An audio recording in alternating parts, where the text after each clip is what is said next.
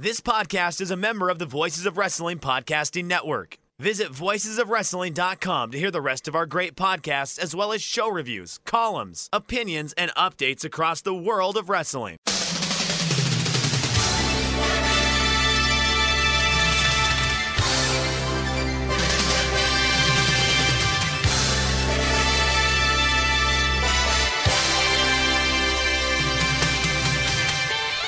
Hello, everybody, and welcome to the Super J Cast. I'm Joel Abraham, joined by Damon McDonald. Damon, here's uh, an amusing opening bit that makes you think I'm talking with excitement and enthusiasm about the main event of Sakura Genesis, but in a hilarious swerve, I'm actually talking about Godzilla versus King Kong. Oh.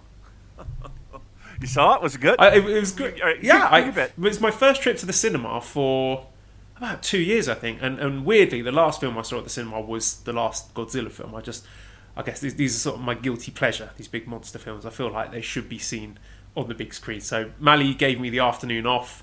Uh, gave me permission to go out in, to the cinema on uh, Sunday afternoon. It was a rainy day, and I I had uh, two portions of popcorn to myself because they had four flavors I wanted to try, but they, they wouldn't let me mix four flavors in one large portion. So I had two smalls. I had one mix of truffle flavor and cheese flavor, and one mix of sweet flavor and barbecue flavor. So I sat there munching my popcorn, watching the big monsters hit each other, and it was really fun. I had a lovely afternoon. That's fantastic. That is fabulous. You know, I thought of you actually this week as well. So uh, we went to a uh, a uh, food market that had um, lots of varieties of the crisps, um, and I took a bunch of pictures. I never did wind up sending them to you, though, did I? Um, but uh, I one of them was was called Numb Hot Pot. It was a the, the, the literal flavor. Oh yeah, yeah, yeah. Nu- numbing and spicy hot pot. That's, Yes. that's that's a Chinese. Well, it's Sichuan specialty. Ma la. So ma is uh, numbing, right from the Sichuan peppercorns that make your mouth all tingly, and la is spicy from the chili. So like when you have Sichuan hot pot, you pour in a load of the, the dried chilies for the spiciness and the, the, the pink Sichuan peppercorns for the, the numbing flavour. It's it's a bit of a acquired taste, but I'm into it. I'm a big fan. I liked it. Um, I, what like it, I think I like worked myself up more than anything else because it wasn't that brutal. You know what I mean? It wasn't like it was like one of those jalapeno chips that you fucking eat.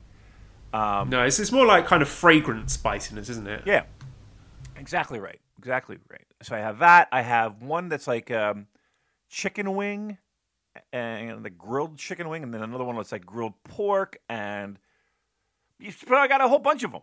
And I was like, I was like, ah, this is you would you would. I mean, not for nothing. For me, it was exciting because you know they don't have that stuff in in you know you're not going to walk into a convenience store near me and find that.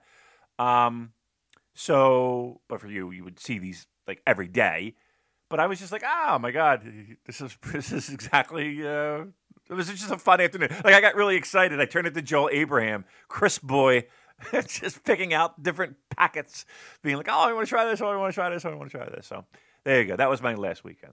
That uh, that along with Sakura Genesis and me losing daily fantasy. Ho- Actually, I won. So I'm, I'm I'm starting to get a little. Um, I have a new obsession, Joel, and that's called daily fantasy hockey.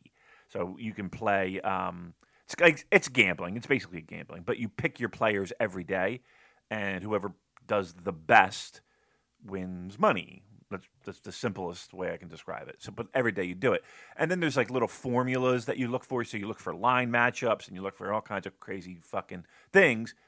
And sometimes I win, and sometimes I lose, just like regular gambling. Um, but I don't bet a lot. Like I don't, I don't like like like you could play games where like literally you're putting in a quarter, or or you're putting in like like a dollar. Um, so it's not like I'm high stakes here. But you know, I'll wake up in the morning when it's all said and done. And it's like all the games are over, all the late games are over, and I'm already in bed.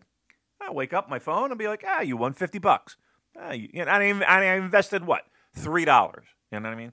So, and then there's times like last night where I wake up and I, I won one dollar and I invested three. So that's not a good that's not a good night.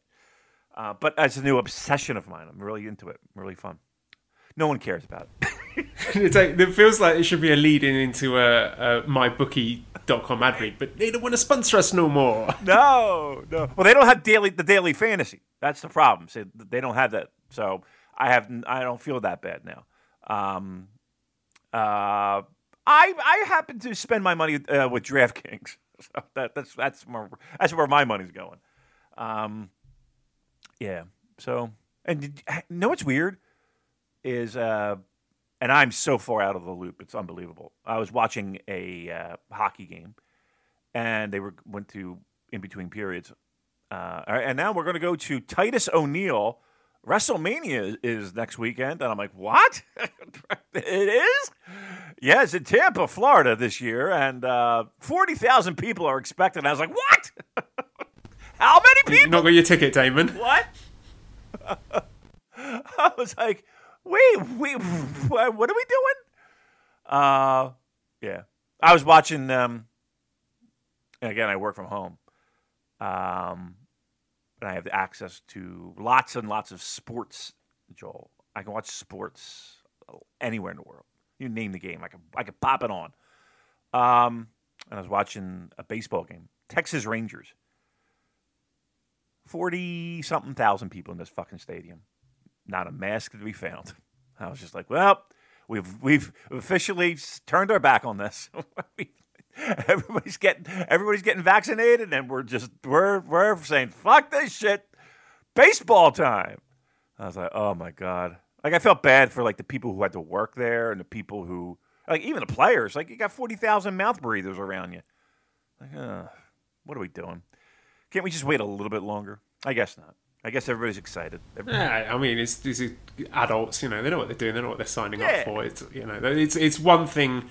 Uh, if you're if you're putting other people at risk who are not willingly signing up for that situation, then yeah, that's bad. But I mean, this is a bunch of people who Well- you know, WrestleMania or whatever, they want to buy their ticket and crash. Yep. as as our favorite expression goes, then go for it. Why not? Yeah, yeah. Well, again, my, my biggest problem is is not necessarily them. It's the fact that then you take that elsewhere. Again, if you lots of vaccinations going on, I'm, I, I I will say, United States very proud. About fucking time we did something right. Um, we are moving very fast in in the vaccinations, which is fantastic news. Um, so we'll all have 5G in us. we'll all be tracked, and everything will be Bill Gates controlling you Yeah. with his little Yeah, little pads. yeah. Oh boy, I had a long conversation.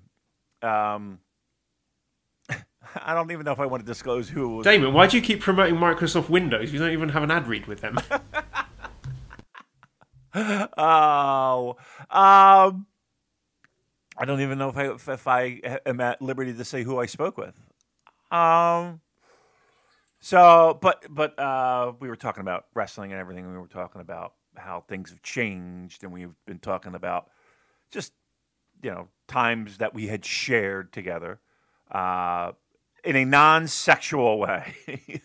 um, to be clear, I just wanted to just clear up whatever uh, dirty minds people had. Um, and uh, yeah, we were even we were even talking about the show and how the show the show has evolved and all that stuff and like we're just, just we're we're both like we're we're just kind of happy that we're talking about wrestling.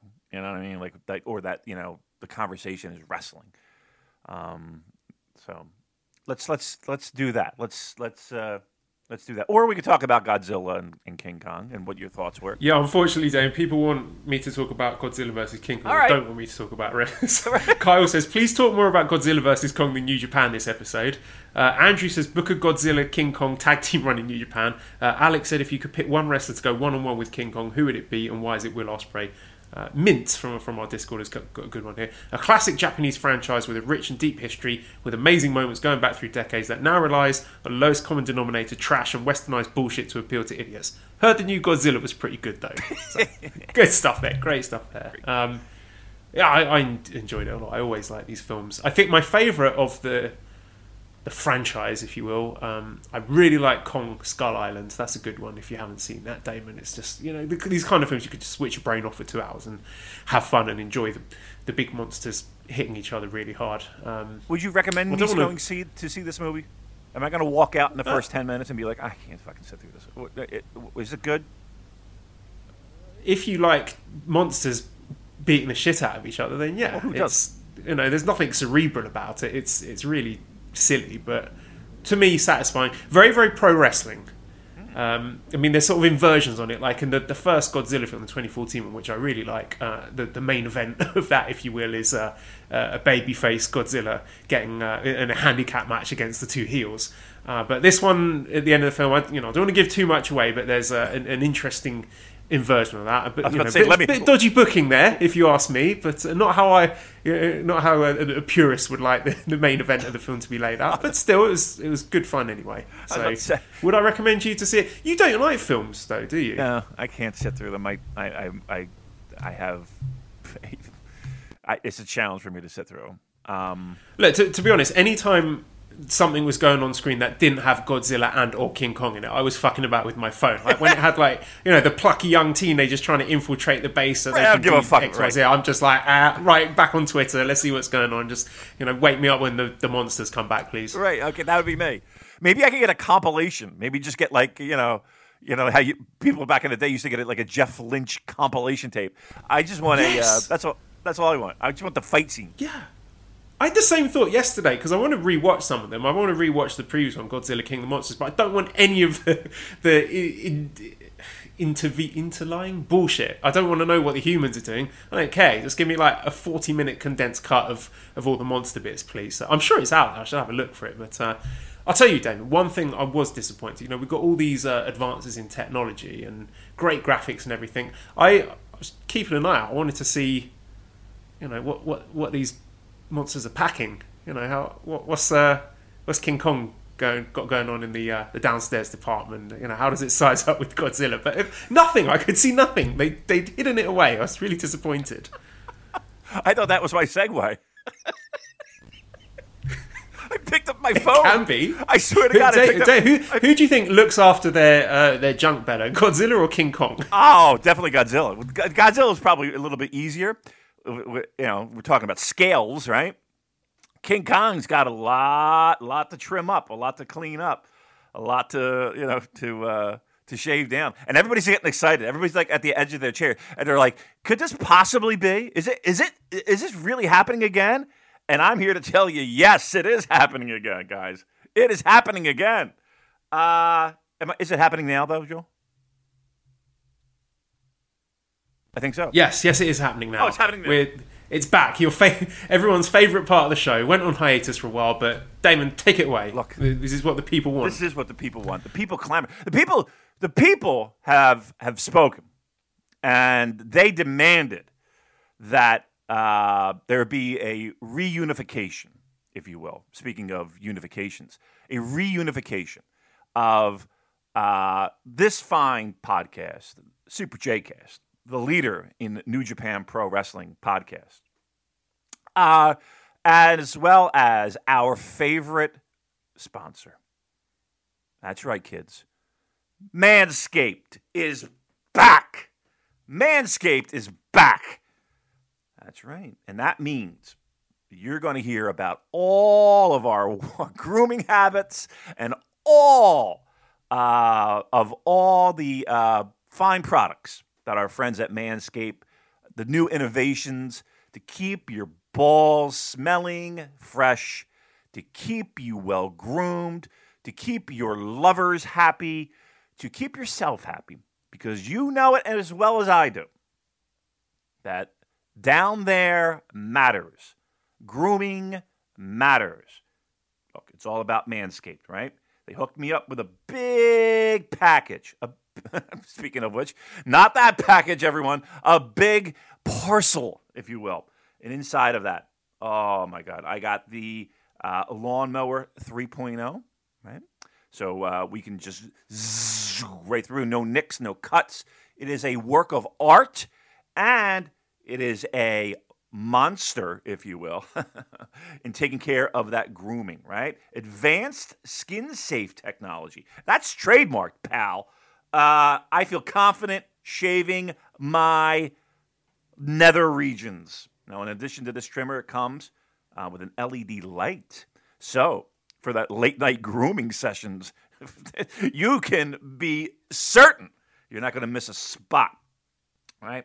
And then again, Texas based listeners, if the power goes out, don't worry about it. You can shave your balls in the dark. yeah, that's right. Has a little. It is pretty cool, actually. It has a little light, and it's like uh, I was playing around with that. Uh, and of course, it's my favorite. My favorite thing of all is that Manscaped anti-chafing ball deodorant and moisturizer. You got to keep your balls moisturized. Who knew, right? Listen, you already put deodorant on your armpits. Why are you not putting deodorant on the smelliest part of your body? And that's where all the fun happens, right? Right? So if you smell nice down there, you know you'll get more attention down there. That's the, that's what we're talking about here. So again, it's Manscaped. They are the best. Look, here's what we want to do, and here's what we want you to do. Get 20% off, free shipping with the code. What's the code, Joel? Do you know the code? Yes, the code is JCast. Ah! JCast. It's all one word. Okay, I didn't have the code. So JCast, all one word. Let me repeat that. Get 20% off, free shipping with the code JCast. And that's at manscaped.com. Manscaped.com. 20% off. Again, you get that crop, the 3.0, blast away those pubes. You get the the uh, deodorant. Uh, it's uh, I can't I can't I can't imagine someone not wanting to invest in the uh, health and the uh, grooming of your balls. I can't imagine it. Again, 20% off, free shipping with the code JCast at manscaped.com. Welcome back, Manscaped. We've missed you. Our balls have missed you. And uh, our listeners have li- have missed you. So again, show your support. Manscaped.com, 20% off. JCast is your code, and get the right tools for the job with Manscaped. Okay, so let's move on to the wrestling then. Uh, we had Sakura Genesis take place at the weekend, and Damon, we have a brand new first time IWGP champion here. Something that I think made, made total sense from a booking perspective. We've both been calling this outcome for nearly a year now. Very good 30 minute main event between two really good wrestlers. The hot new heel going over clean, shaking things up in the division. But it seems nobody gives a shit, right? there was no buzz for this whatsoever. So, what is going on here? I mean, without going into the match itself, big picture thoughts, Damon. What's what's going on? What's wrong with New Japan? Um, I just think that the the um, importance and the, the the feeling of things mattering uh, is is somewhat lost. It, nothing feels important.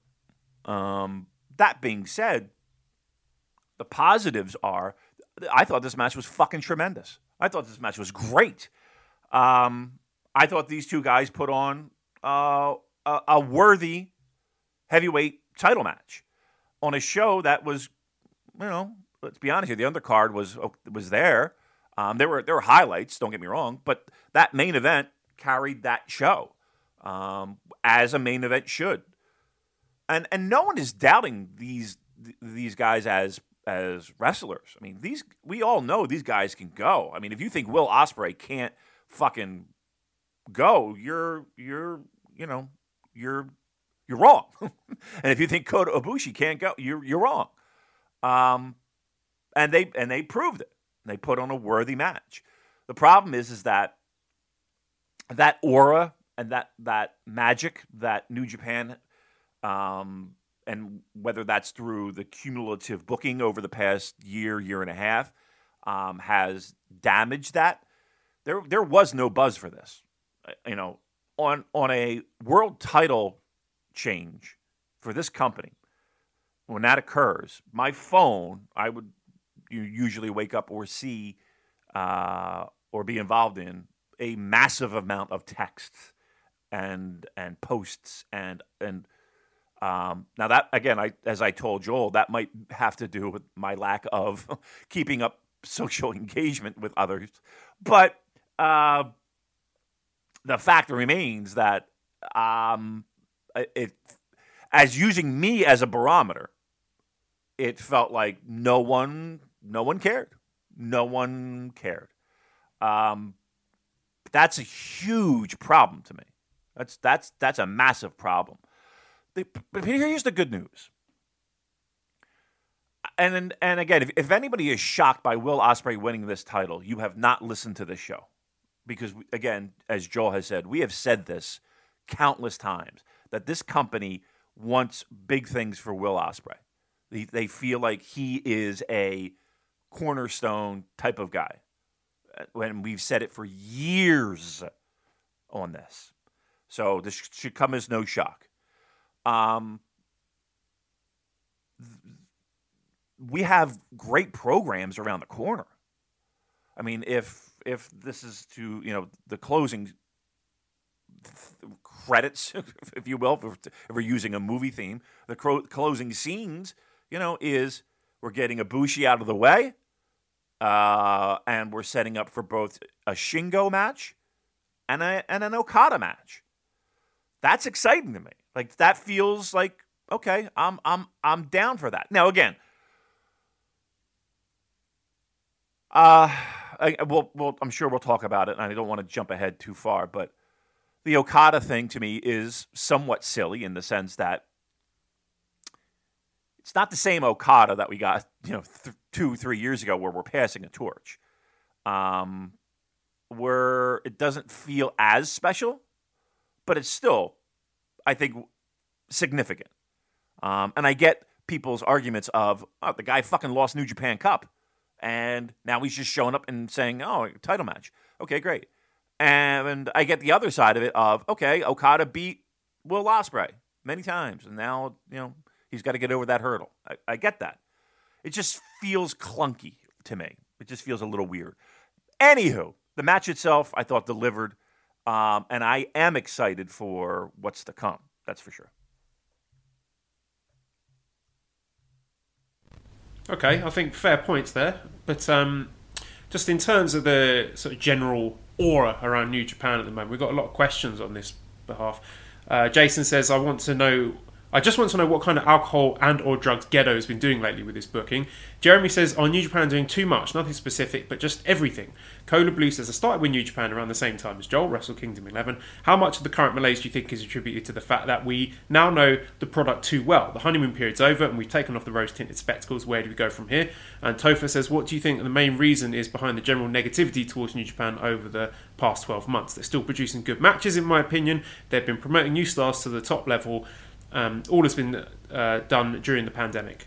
Uh, now, uh, Damon, I, I, had a long and interesting chat about some of these points in the Voices of Wrestling Slack with people like Joe, John, uh, Suit Williams, Andrew. So I'm going to try and summarise some of the, the points that came out of that chat. And, and look, a lot of people are uh, tuning out at the moment and cancelling their subscriptions. I, I think they feel with Ospreay as champion the same way that you know a different group of people felt with Naito and Evil as champion. They're just they're not interested in the top programs, and it, it just it does feel very off right now. And I think the clap crowds are, uh, are, still a part of that. Uh, apparently, the Japan Times says vaccinations for older people in 11 cities are projected to end between August and March next year. So the clap crowds they're not going away anytime soon, unfortunately. So you just you mix together like the clap crowds uh, a new title that nobody cares about, a pretty weird Ibushi title reign, the pacing of the schedule, all messed up to cover these COVID losses. And, uh, you know, I think it's fair to say that COVID's fucked up a lot of their big things, like uh, the LIJ stories they are going on last summer, Ibushi's title win, his title reign,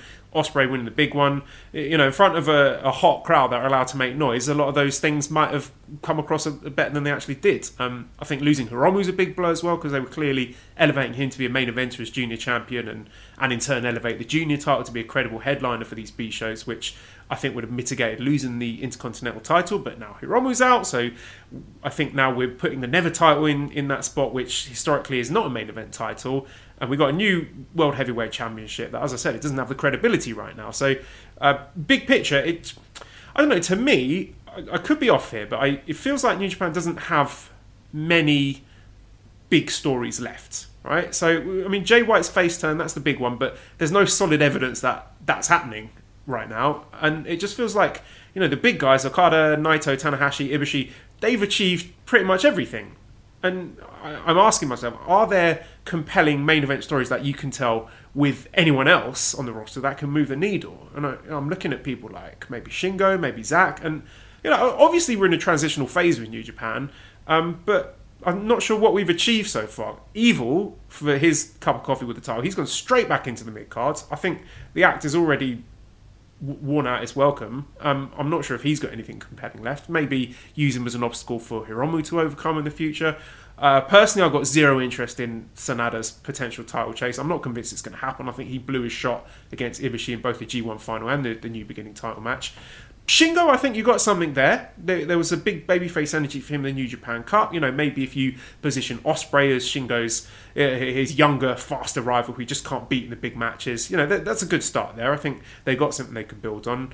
And Ospreay, for, for his part, now he's the champion. You can only really use him as at the moment as a final boss for, for someone else's chase, like a Shingo, because you know, sure as hell, not any compelling babyface stories you can do with him uh, I mean, at least not for the Western audience, maybe with the Japanese fans. But I think I think Zack could be a good babyface foil to chase Ospreay. But the the top top stars, those names I mentioned before, they don't really have any interesting stories left to tell. Like, what can you do with a, a Naito or an Okada or Ibushi to get people excited? And and what fresh, uh, high profile matches are there? The one I give you is Naito versus Ospreay. I, you know, I'd be up for Naito getting the title back against him potentially. Um, we could be in for a long Ospreay Okada title feud. Ospreay's clearly Okada's protege, but I don't think that has a satisfying ending because Okada always beats Ospreay. So if that happens, then it's nothing new, especially not with Okada potentially being champion again. Um, I mean, there is a story there with Ospreay perhaps finally managing to beat Okada cleanly, but that's a story for a babyface, not a heel champion. And you know, it could be a longer story of Ospreay having to ditch Empire and turn face to get that job done, but it's not a story that interests me personally. And and really, my my feeling is, Damon, since Naito won at Wrestle Kingdom 14, they haven't laid the groundwork for that next big story and payoff. So it just, I don't know, the company feels like a lot of other people have said this actually. It's like it's like the great matches in a vacuum company where the in-ring stuff is still really good, but I'm lacking that emotional investment Correct. and the hot crowds that are going to push a you know four and a half star match to a, a five star unforgettable classic. So yeah, just to summarize, really, we've got a, a promotion that is clearly transitioning into a new era, and that's tricky enough as it is, but it's unfortunately coincided with um, the, the, the lack of real crowds that I think could have papered over some of the dodgy booking decisions. Um, I mean, and you mentioned it. That said, I think there's enough interesting stuff coming up with Shingo and Okada and Ospreay to pique my curiosity, and, and hopefully with some main event bangers, a bit of consistency. If New Japan stopped doing silly and weird things, I think there's reason to be optimistic. There's a lot of good points there. Um, let's let's let's see if I can throw in my two cents and have it make any sense. One, um, we we we we do have a situation where it's uh, proof proof uh, is it, what do you say proof of concept that pro wrestling the hardest part about pro wrestling isn't the the matches and the great performances in the ring. It's getting people to care. That's always going to be the most difficult part is that emotional investment. And that is what makes great pro wrestling. And that doesn't always happen, right? The, pro wrestling always has this ebb and flow, um, and this this the peak and valley, um, where people get get emotionally attached to wrestlers, and then those wrestlers have their peak, and then we have to make new stars. And the people don't always necessarily respond to that new star um, or stars. We, have seen it throughout the years. It's very difficult to do. Um, I think some of this, and I've always questioned this, honestly, I've always kind of had this in the back of my mind. Is it better to have wrestlers that have the climb the ladder sort of career where they start small, they do countless jobs. They build to the you know the smaller wins and then the smaller titles, and then they maybe get a new coat of paint, and away we go. Um, is that harder for fans to wrap their head around? Of okay, I have to take this guy seriously, rather than a guy who debuts, comes in, destroys people, and is instantly hot shotted to the top and is and, and, and in people's mind is considered a top gun, a top a a, a, a challenge that is worthy and an exciting one. Now, again, I don't think you could just do that with anybody. I don't think you know you could you could bring in you know the fucking Big Show and do that. Like you need somebody who's really talented, right, in ring, but also you need to position them as a guy who is unstoppable and unbeatable to make that challenge worthwhile. Um, and I, one of the biggest problems I think people have is is that you have New Japan who doesn't always do it that way. Um, now, again, they did it with Okada to a certain degree. They did it with AJ to a certain degree. They did it, um, and that was usually the top. You were, you were conditioned with those guys being the center point and and and important right out of the gate. Whereas you had Jay White, who everyone had a struggle with, and and and again, even now people have a struggle with considering him a fucking guy, right? You have Ospreay, who again juniors and different, and now he is the guy, evil, who again floundered around mid card, was always in the never mix, but never really taken. Boom, giving him the title, main main program. Um, and and you have guys like even like Henare right now, like okay, so now Henare is is is a star. So we're supposed to, I don't know, like ignore the fact that for years this guy w- was fucking the pin eater in six man tags. Like, I think that's. I, I don't know if if that will ever change with New Japan, but it's something that people have trouble grasping. Then add the fact that the booking with all the run-ins had people run away. The title and and and the one thing people can hang their hat on of, of being the most important thing in the company, they decided to scrap. So it's all these little things that have people kind of scratching their head and like, oh. So yes, right now it does kind of feel like in a there there are good matches in a vacuum, and the the booking and and the challenges that this company has feels like it's it's centered around the booking and the fact that nothing feels important. Well, let's get into the, the main event itself. Uh, IWGP World Heavyweight Championship match. Will Ospreay defeating Kota Ibushi in 30 minutes 13 seconds with Stormbreaker to become the new IWGP World Heavyweight Champion. Uh, a few questions here. Chris says it seemed to me like Ospreay dominated Ibushi. I never had the feeling that Ibushi was close to victory. How did you see it? Uh, Marcus says, how would you compare Ospreay Ibushi to the last Sakura Genesis main event?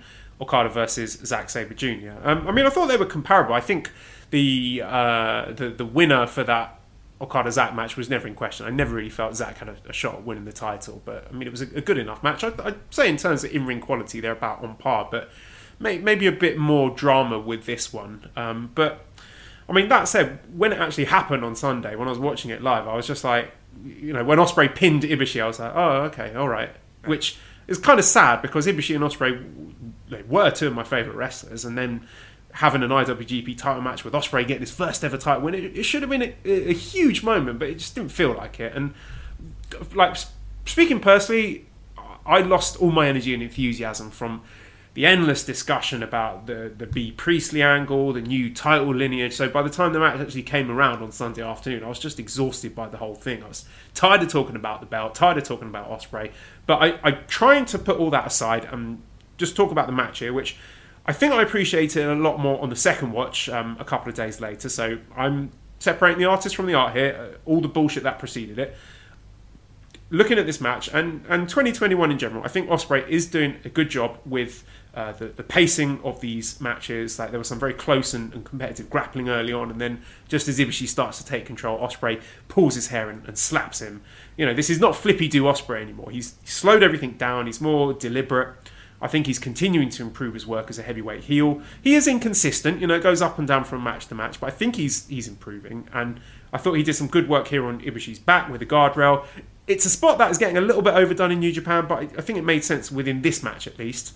And there was some good work on Ibushi's neck and him doing these control periods. It's relatively new for Ospreay, but I think he's doing well. He's doing a good job with that so far. Um, and there was some really good heavy striking here as too. Both of them just laying in the chops and the kicks. Uh, Ospreay's elbows and his forearms in particular, very nice and meaty. And I enjoyed the little moment with Ibushi tweaking Ospreay's nose to escape a move. I always appreciate that kind of continuity. So generally, I thought it was paced nicely with these brief, uh, violent flurries that both wrestlers they took their time with it. They let them breathe.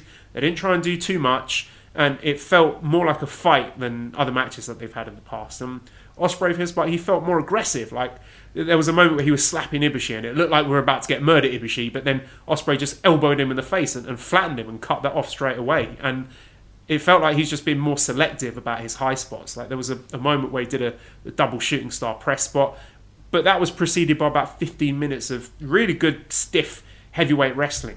So it's not just like he's you know balls to the wall flippy doos the whole way through. They, they did seem to mess up the lawn dart spot down the stretch, but I thought Ibushi covered it quite well by selling his back rather than trying to go back to it, which is always a smart thing to do. Just you know, don't try and repeat the spot. Just cover for it and work through it. One thing I did dislike about this match was them repeating the spot from their December 2018 tag match where Ospreay lands on his feet from the, the poison rana and pulls a funny face. Like you, you don't need to repeat every single cool spot from every previous encounter. If you are going to do that, if you want to do a callback to moments like that, you've got to play off it and do something new. Like you know, you, you could have had Ospreay land on his feet, pull the funny face, but then Ibushi knees him in the teeth or something. You know, show that Ibushi's learned from that. Don't just repeat the same spot. And right. I mean, to be fair, Ibushi did hit him with a poison rana shortly afterwards, so I'll let him have that one. I, I thought the match got really nice and nasty after that. There was the, the swan dive Germans and really stiff elbows and knees, and there was a great little near fall with the inside cradle reversal uh, from the, the second Kamigoye. And then, just uh, my favourite moment of the match, a really brutal looking flying knee from Ospreay. It just it looked yeah. incredible. That was really spectacular. And, and I, I, hate to mention uh, the other guy in the other company, but it looked uh, a lot more devastating than any flying knees that he's thrown. And, and, that took us into the, the hidden blade, the Stormbreaker. Ospreay wins, and, and, yeah, it was. It was a really dominant win by Ospreay. It, you know, in kayfabe wise, it looked like he'd done his homework. He was ready for everything Ibushi threw at him.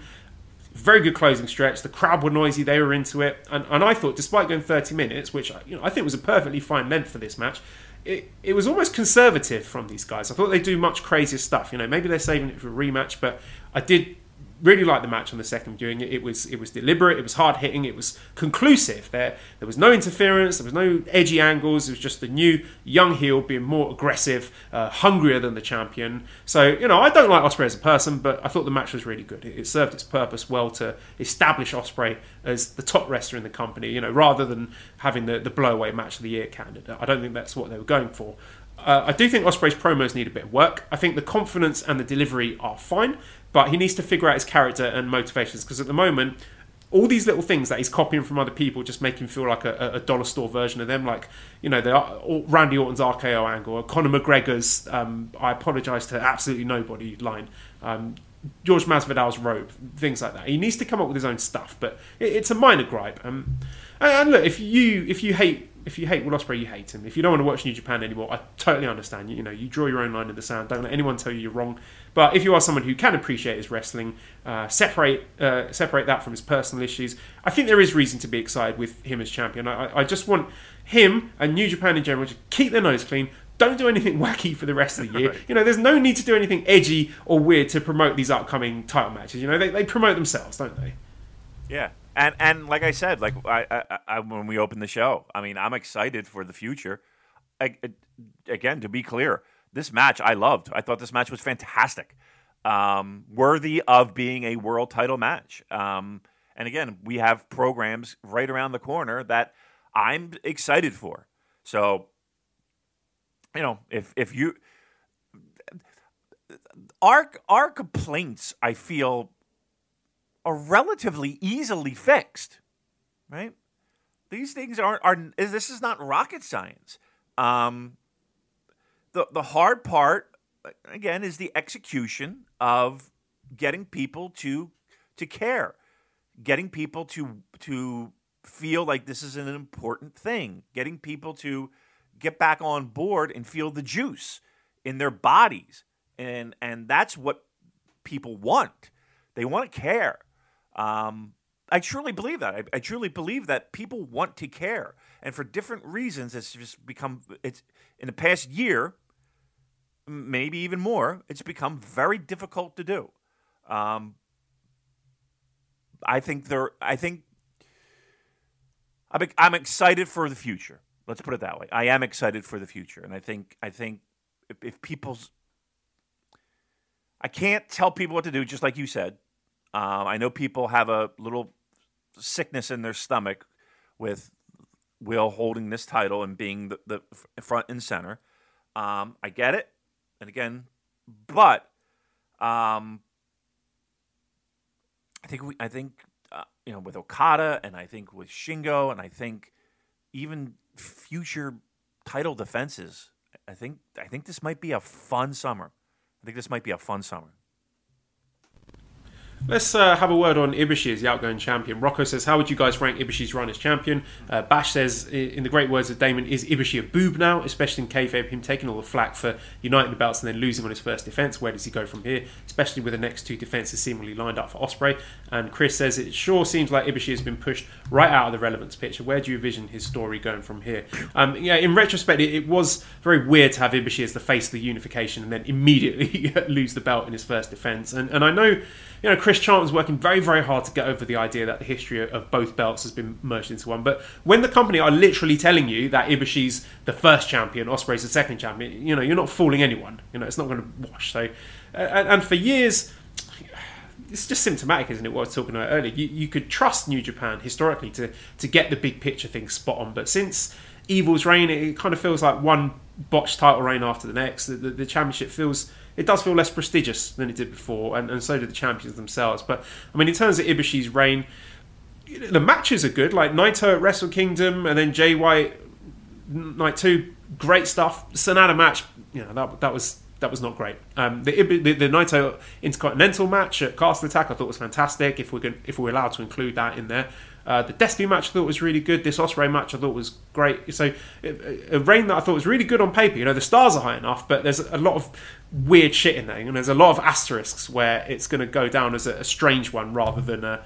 you know a, a real, real, crowning achievement for yeah. Ibushi. I don't think anybody's going, and, and that's the shame of it because all those matches that you mentioned were were were, were at least good, and unfortunately, no one's going to remember that. It feels like no one's going to remember that. People are going to remember just the nonsense that was involved in his reign. Um, I don't know. I feel like the worst thing they could have done is take away that from people, and that being that that history and that lineage and that especially now it just feels like a weird time to even think that why why would they do this? Um, I don't know. It, and it's and it's almost sad to think about it. You know, um, that's that's a that's a you you watched this this product so that you you like like it the, the, like the the importance was built in the importance of, of, of the matches were, were almost built in, and a lot of that is lost. Uh, and and and, and, and as, as weird as this sounds, and people can hand wave it and just be like, "Well, it's pro wrestling." And well, I don't know. I, I don't know. I don't know. Um, and I think we're seeing that play out here.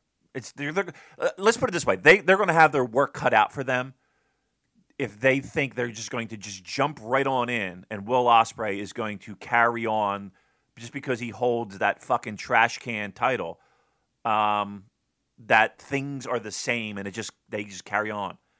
Like they're they're sadly mistaken if they think that's the case. I'm just we we know it. We're we know it. we see it. We hear it. Uh, the people tell us.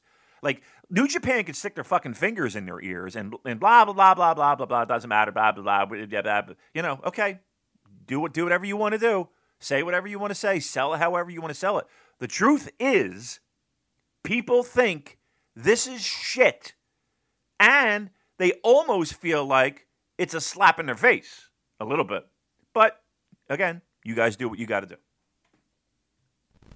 What do you think is next for Ibushi? Do you think he's going to find himself back in the title picture soon, or do you think he's going to be doing other stuff for the foreseeable future? Well, it looks like he's going to be dancing with with Cobb for a while, right? Um, which the, which is fine. Um, I mean, again, we, I, I like the idea of, of Okada. I like the idea of Shingo. Um, I think those are those those will be great matches on top. Uh, I think I think Ibushi's done for a while when it comes to that, and you know, you got Jay and and Tana. Yeah, Kota's going to be floating around because there's not that secondary title that we could easily slide him into. That's gone. Um, yeah, he's going to be he's going to be smiling Ibushi in six man tags with Honma and and all Taguchi and all that. That's that's where you know until you know he's gonna he's gonna have his Cobb feud. He's gonna put over Jeff Cobb, and then six man a Ibushi is what we're gonna have. I could see if if Tanahashi's still never champion, I could see a, a Tanahashi Ibushi program for the never title, but. Uh, we'll have to wait and see for that one. Um, fifth match then was the IWGP Junior Heavyweight Tag Team Championship match, where the challengers Roppongi 3K defeat the champions Kanemaru and Desperado, 20 minutes 48 seconds. Yo pinning Kanemaru following the uh, his new finisher, the direct drive. So Roppongi 3K came up with their, their new theme there. There's a new look for Yo.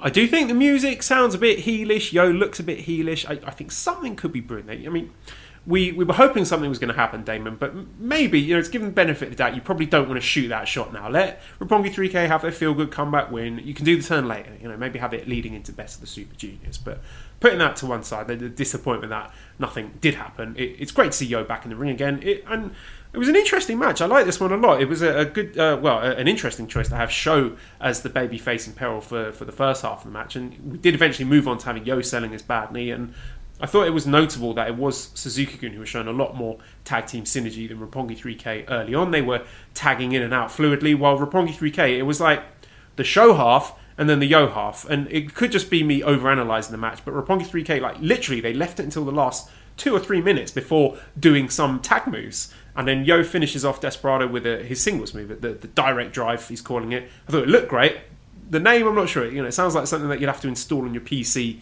in the mid 90s to, to play a new game. But uh, there we go. We've got new tag champions. Elliot says, Are we actually tired of Roppongi 3K as a team? Or is it more that we don't trust New Japan to build an exciting junior tag division around them? So, Damon, what did you think of the match and the outcome? Match was good. Um, I did notice the same things you did about the match, but I kind of chalked it up as here's a team that hasn't tagged in quite a while. And even though they grew up together, the dojo together, had a tag team. It took a little bit. Of, took a little bit to kind of get the uh, the synergy back, kind of get their timing back, um, kind of get their groove back. So uh, you know, Kanemaru and and Despy were you know they've they've uh, yeah, still had that while Yo was on the shelf. So that's how I took that. Um, I th- again, I think I don't know it's hard for me to get too excited about Roppongi 3K. I hate to hate I hate to, hate to break the bad news to people. Um, I think the the junior tag situation is needs something desperately. I think I don't know if Sho and Yo are the answer.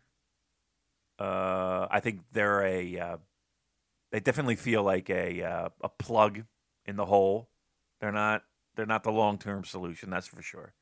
And I don't think there really is a long term solution when it comes to the junior tag title, to be clear. It's not like this is something where you're going to have.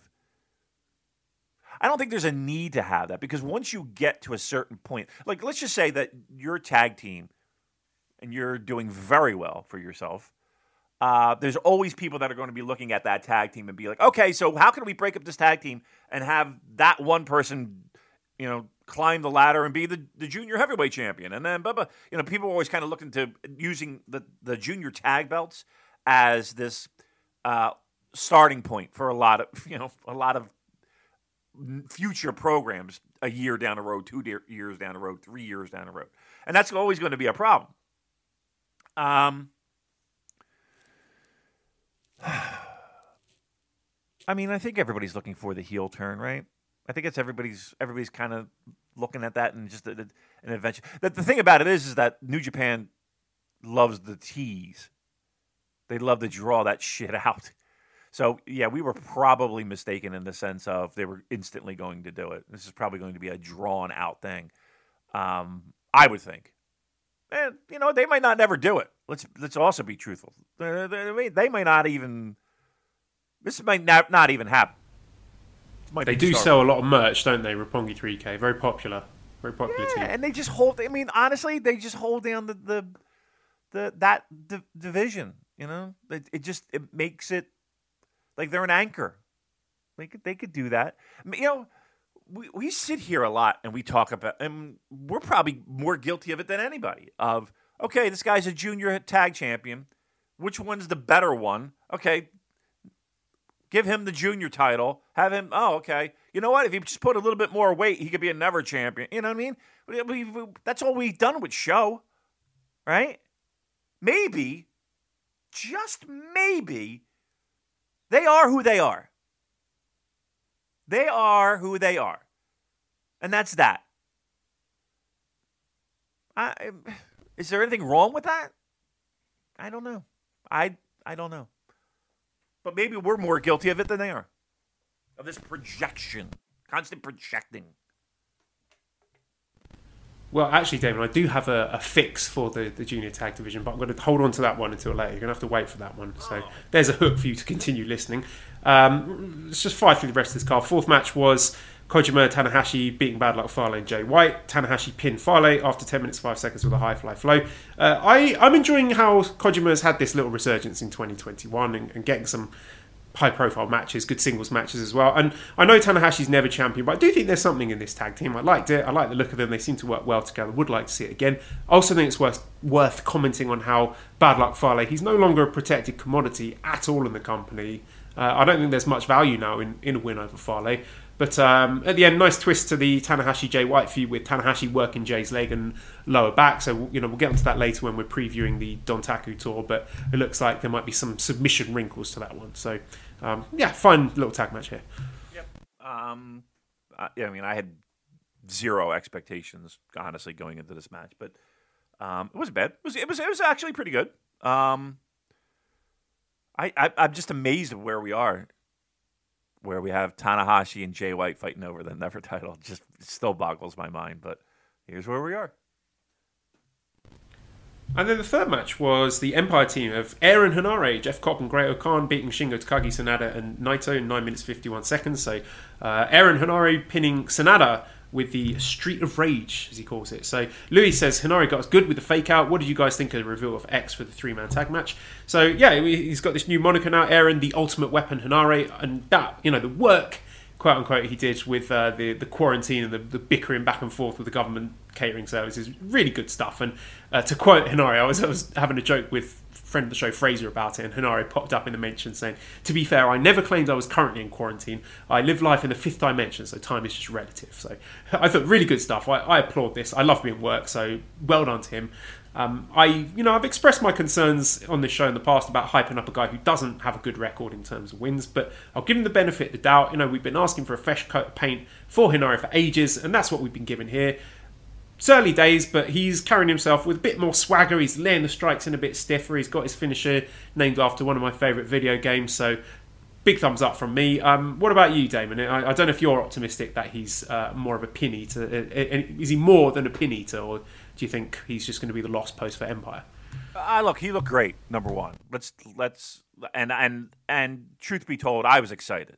Right, um, I feel like we we would always talk about Henare being a guy who got lapped, guys blowing by him in the pecking order, um, injuries being an issue, and you know time away from the ring, and like it just seemed like the dude couldn't get a break, and finally he's he's got a break, and he's got he's he's got a bit of a spotlight on him, and I loved it. I thought he looked good. I thought they presented him well. Uh, they gave him a, a big pinfall, right?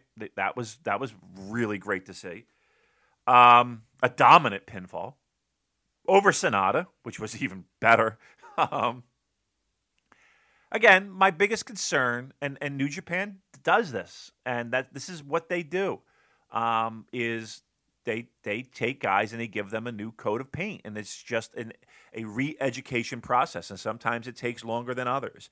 Uh, but I think for what they if if if that is their their their thing, if that's New Japan's thing, and we all know it is, if that's their thing, I think they did this very well. I I was very I look he he looks like a star, and that entire faction they look like stars.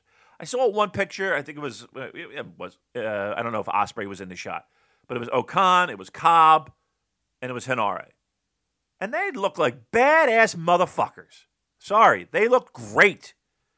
Like it looked like a fucking gang, and that's what you want. Um, so at least out of the gate, they're doing things right and I'm happy for Henare, and I think everybody is. I don't think there's anybody sitting around saying like, "Eh, fucking Henare." Like, I think they're all like, "Okay, cool." So, again, there's a large part of me that's like, "Okay, is this the right thing to do?" We we're all conditioned to think these guys are a certain level, and now we got to re-educate ourselves. But in the same breath, I'm I'm happy that the guys who stuck it out are getting that moment. And we see it with Finley, and now we're seeing it with, with Henare. I just hope that they're able to capitalize on that and and make it work because the the last thing you want is and and you know and Jay White and all that. Look, Joel, how long did it take fucking Jay White? You know what I mean? Like and and he's been put in such prominent roles and high pro. I mean, how long was that reconditioning? in, of, of fans thinking. And it's still going on today. Imagine what we got to do with, with a fucking Henare and, and, and a David Finley and all that. Like, that's a struggle. And, and that's what I worry about. That's my concern is, man, they, they, they got to they gotta really make sure they do this right because if not, whew, it's, a, it's a struggle to do. It is a struggle to do. Tell you what, one little thing I noticed actually was that Henare's new gear matches the, the colour scheme, the Empire colour scheme, and it matched Jeff Cobb's gear yep. with the dark green and the black and the gold trim. So, I mean, just looking at the gear alone, I reckon the, the Cobb Henare tag team is on the cards. Um, and also, I'm happy to see O-Khan and Naito resume their feud. I think they've got really great chemistry. I'm looking forward to the rematch. A couple of questions about this. Rob says, when do you think Henare and Cobb get a shot at the tag belts? I'm assuming they'll be the tag team of the United Empire. So uh, as their ring gear was matching colours. Will they face off against GOD or Dangerous Tekkers? And John says, since Finjuice leaving Henare alone in the ring seems to have been the last straw, do you see Henare and Cobb challenging for the Impact Tag titles? Still think Henare would have been a better fit with his countrymen White and Fale and Bullet Club. So, what are your thoughts on the prospect of uh, Henare and Cobb going forward as a tag team, going after either the IWGP Tag titles or the Impact Tag titles? Both. Fine. And again, I sat, I sat here last week and, and talked about how awesome it would be to see Tekkers and um, Cobb and Henare. Like I think Cobb and Henare would be a, a like if they do it right.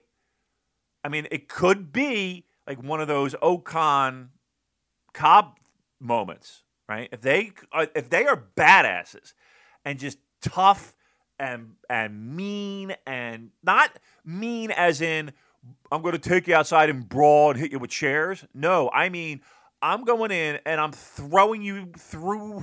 You're, you're eating 10 suplexes. And, like, I want to see. Here's what I want to see.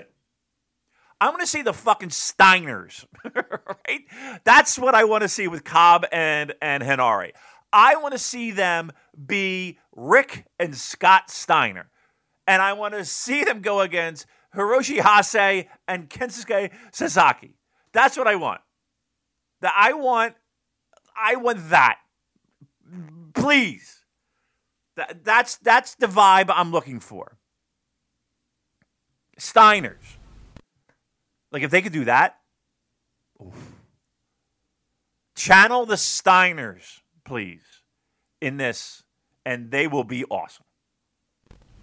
I think that is a Tokyo Dome worthy match. Yes. Dangerous Tekkers against Cobb and Henare for those tag titles. And maybe that's what we're going to get. Who knows? But so. they got to go on a run.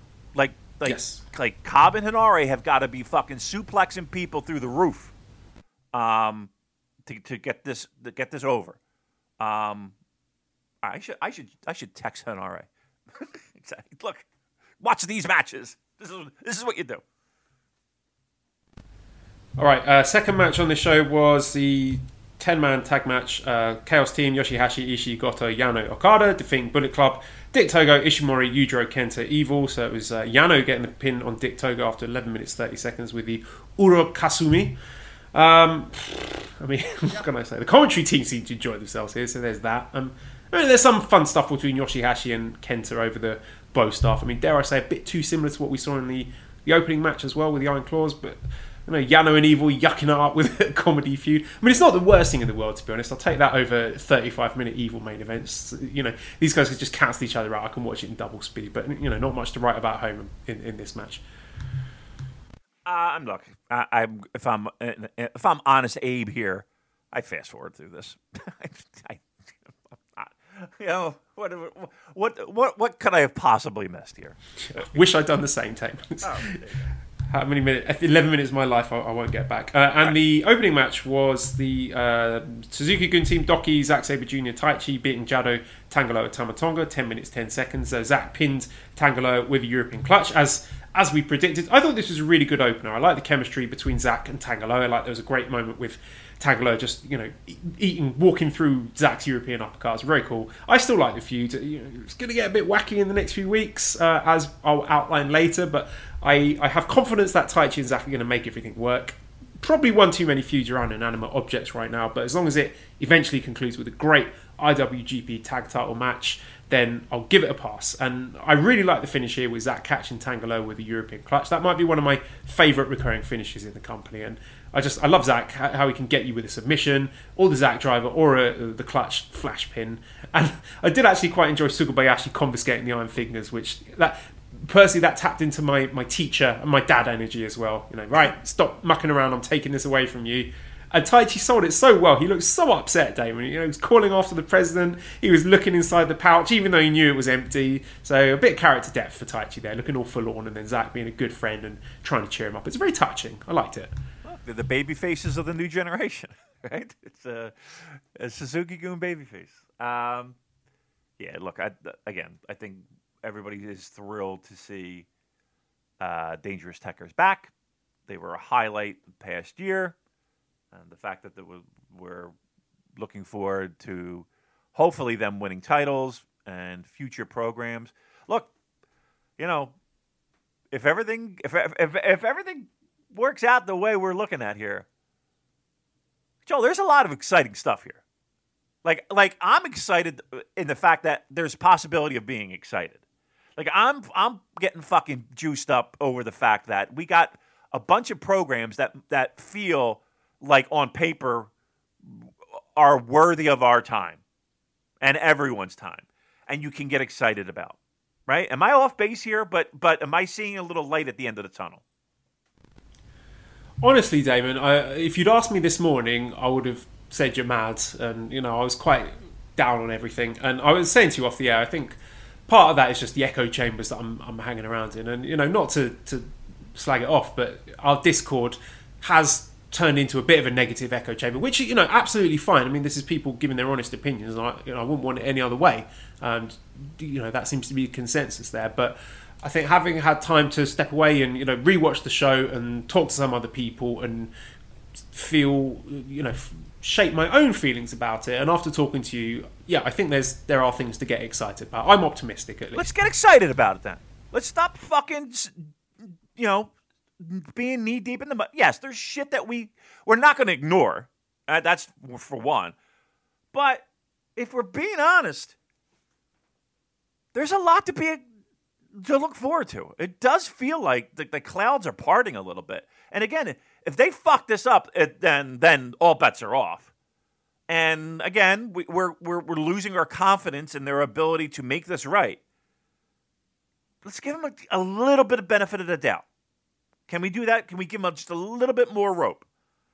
And then, because again, on paper, this, this could be a good fucking summer, guys. This could be a good summer. I'm telling you. I'm, I'm flat out telling you. This could be a good summer. Well, let's talk about some of the stuff we have coming up on the Dontaku tour. So I'm just going to give you highlights. Oh, we dead now? Is this, is this is this where you fucking put me in my corner? Well, like, I, I, don't know. I, I, think so. Big picture. I think if you pick and choose, if you pick out the best matches from this tour, then you have a really, really good looking super show. This is not something I'm going to be sitting down and watching every single Road to show. It's not happening. I'm, I'm not going to do it to myself. But I'll give you the highlights, and you know you can sort of jump in with your thoughts on these matches. Obviously, we can preview the big ones near at the time. So uh, we're starting off on well the, the notable matches here. We got on the uh, twentieth of April in Korakuen we have uh, Goto Ishii and Yoshihashi versus Kenta, Yujiro, and Ishimori for the six man titles. And the day before that, there are some singles preview matches. We got uh, on the 19th, we've got Ishii versus Yujiro, Ishimori versus Goto, and Kenta versus Yoshihashi. Uh, Marcus says, So we get never six man singles previews, but Ishii and Ishimori don't get matched up. Why are they trolling me? Um, yeah, a match I would like to see, but I think. Ishimori versus Goto could be good, and I always like to see the, these six man titles being defended. It's been too long for my liking, but at, at least they're using them here. I think that could be a good match. That uh, Goto Ishii Yoshihashi against Kenta Yujiro Ishimori. So one, we we know that those never six man title matches when they're put in the main event are are good, and they were highlights of last year. So that's a positive, right? And I'll tell you flat out, you said Ishimori versus Goto. Yeah, that's right. On the nineteenth, That's going to be day before the, good. six man match. That's going to be really good. I bet you that's going to be really good. I'm, I, I dig it. I mean, seriously, Ishimori versus Goto. I mean, that's a match you never thought you would see. I'm into that. I think it's going to be good. I'll be I'll be disappointed if it's not. That's for sure. I'm hyped for it, and I'm hyped for the never six man titles because they're always. Let me take that back. They're not always, but they're usually at least good. And you put them in the main event, you know they're going to go thirty. That that has that that could be good. All right, not not bad. What else we got? Okay, so skipping ahead, uh, the 26th of April in Hiroshima, which is a Road to Dontaku show, we have got two singles matches Sanada versus Henare and Naito versus Great O-Khan. Sanada Henare. All right, look, Sanada, uh, Henare's fresh. My fear is Sanada gets a pinfall here.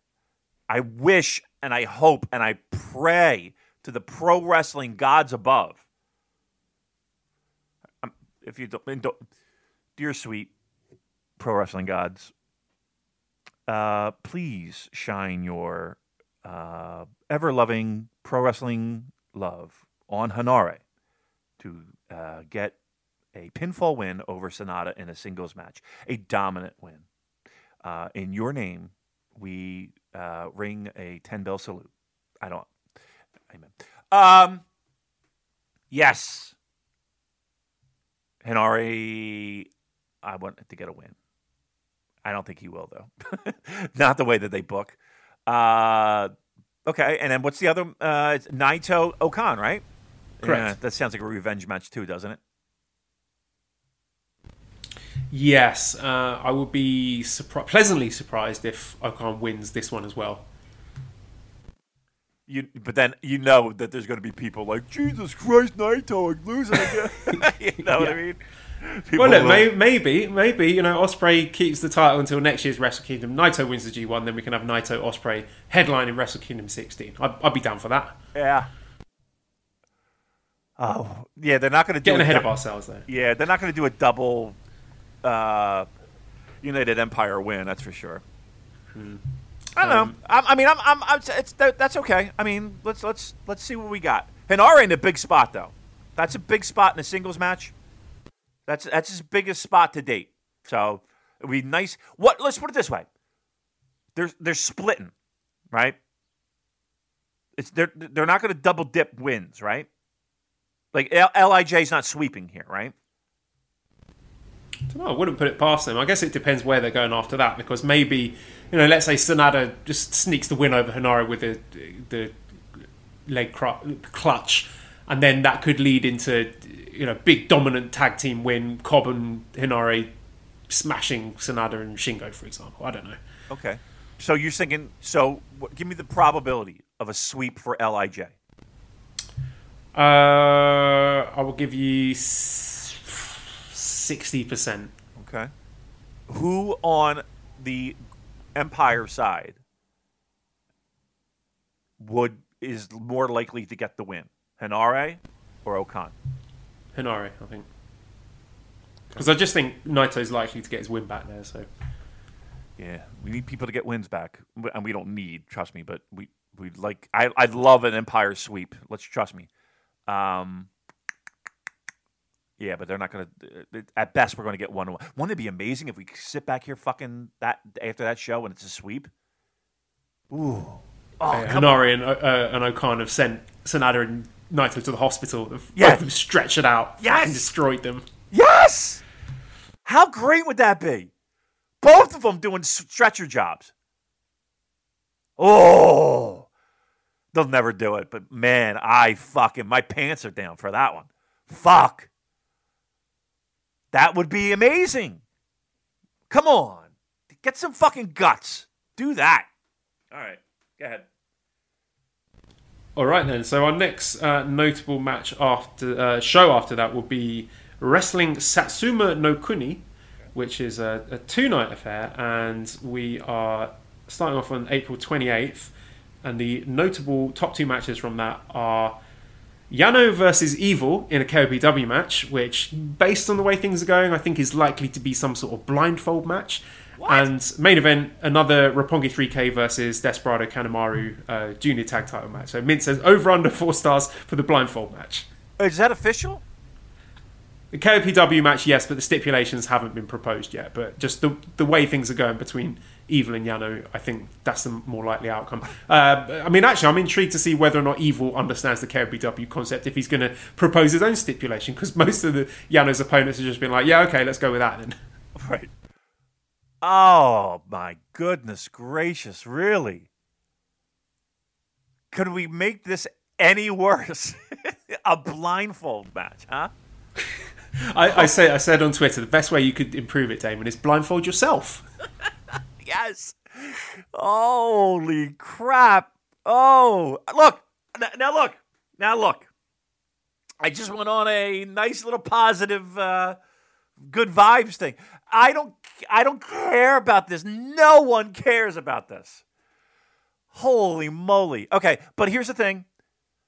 Like, okay, let's say you, you, uh, there's a show, Joel.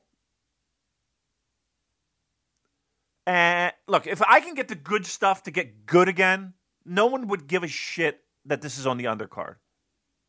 Right? It would just be like, oh, okay, this is nonsense, whatever.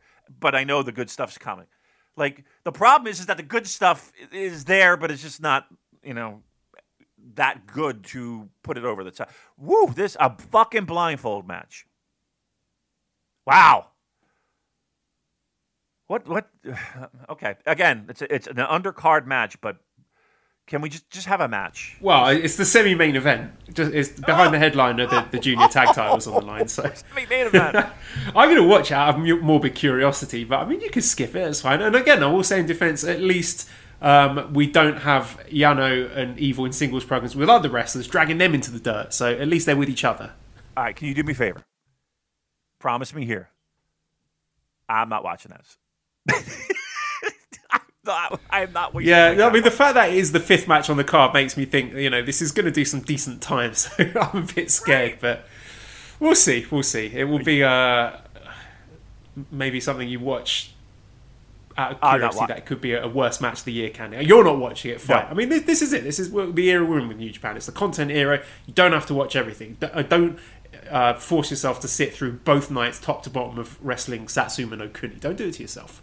I, like if, I'm telling you right now, if the if the temperature is above 60 degrees Fahrenheit and and it's a sunny day, there ain't no. I'm going to that fucking bar, and I promise you, I will not be turning on New Japan Pro Wrestling. I'm telling you flat out, that ain't happening. All right, S- you'll take the punch. You'll take the punch for the for Yeah. 15.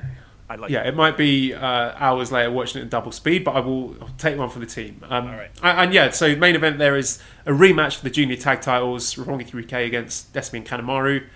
Maybe something happens there, or are we just going to get a, routine first title defense for Yo- Sho? We're getting worked, brother. Um, I mean, why would they do it again?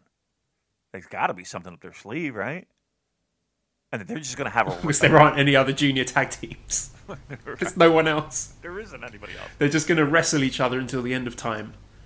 Okay, Best so- of 200 series. Magnum and uh, Magnum and Nikita. Um, give me the give me your feeling. Give me your percentage. Are we seeing this the the Roppongi 3K breakup here? Uh, I would be conservative and say probably not. I'll say not either, but I will say this. How about this? Somebody debuts. Tag team debuts. Okay. You know what I mean? Okay. Like Maybe it could be the tag team I'm going to talk about later. That would be lovely, Oh, but we'll see. We'll see. Um, maybe maybe that maybe that's what we're setting it up for a few a program Roppongi 3K versus X junior tag team who challenges. Again, uh maybe maybe that's going maybe that maybe that's our future. Okay, and then night two of Satsuma no Kuni on April 29th. Now, the caveat to this being that these both these shows are in Kagoshima, which uh, is Ibushi's hometown. So when I saw these shows on the, the schedule before Sakura Genesis, I was like, well, they're doing a double header in Ibushi's hometown. There's no way he's losing the title before those. Um, not only did he lose the title, he he is only in a match once on this whole tour, Ibushi, and that's on night two of Satsuma no Kuni. So it's just tag matches. Uh, the, the top two are Naito and Shingo versus O-Khan and Ospreay, and the main event Tanahashi and Ibushi against Cobb and Henare. So that is Ibushi's only match of the entire tour. Okay. Um hmm. Saving the big matches, huh? Uh Do you think something might happen here? what's that? Uh, Do you think something might happen? So fifth match is Naito Shingo against O-Khan and Ospreay, and the main event Tanahashi Ibushi against Henare and Cobb. Yeah. Um, I mean, that's going to be a good match, I think. But it just seems a little bit strange, given what you have just laid out.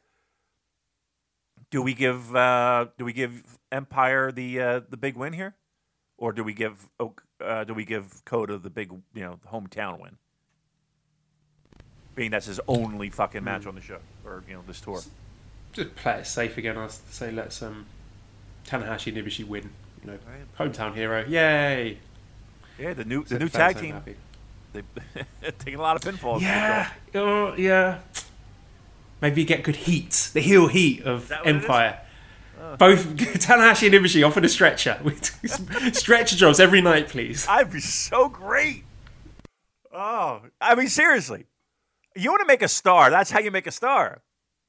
Ah, oh, Joel, imagine if there's Yeah, stretcher fuck those. Kagoshima fans. So let's Cobb and Henare win and break Ibushi's legs. No, don't break his legs. I'm joking. stretch. I want stretcher jobs every night. I want them, and again, I don't want it to be like I hit him with a chair. No, I want them to be like they suplexed him off the top of a fucking roof and destroyed them. Hmm. Let's get a let's get a let's get a dominant monster heel tag team. Again, not a brawling. I want a, I want fucking guys who throw people around.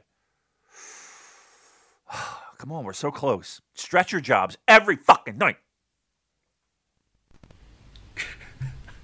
I just really hope it's going to happen now. Okay, let's go to Wrestling Dontaku Night 1.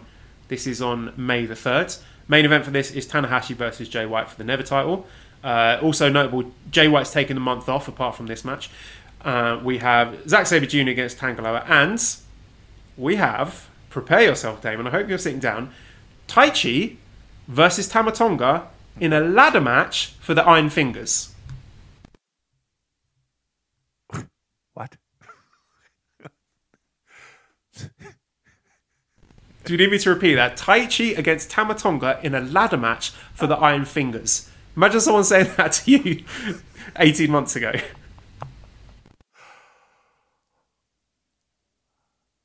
you think we should do a podcast anymore? That that was the one that Booze wanted your live response to. Because that is really wacky shit right there, isn't it? I think we should just stop recording. It's been fun. It's been a good run, right?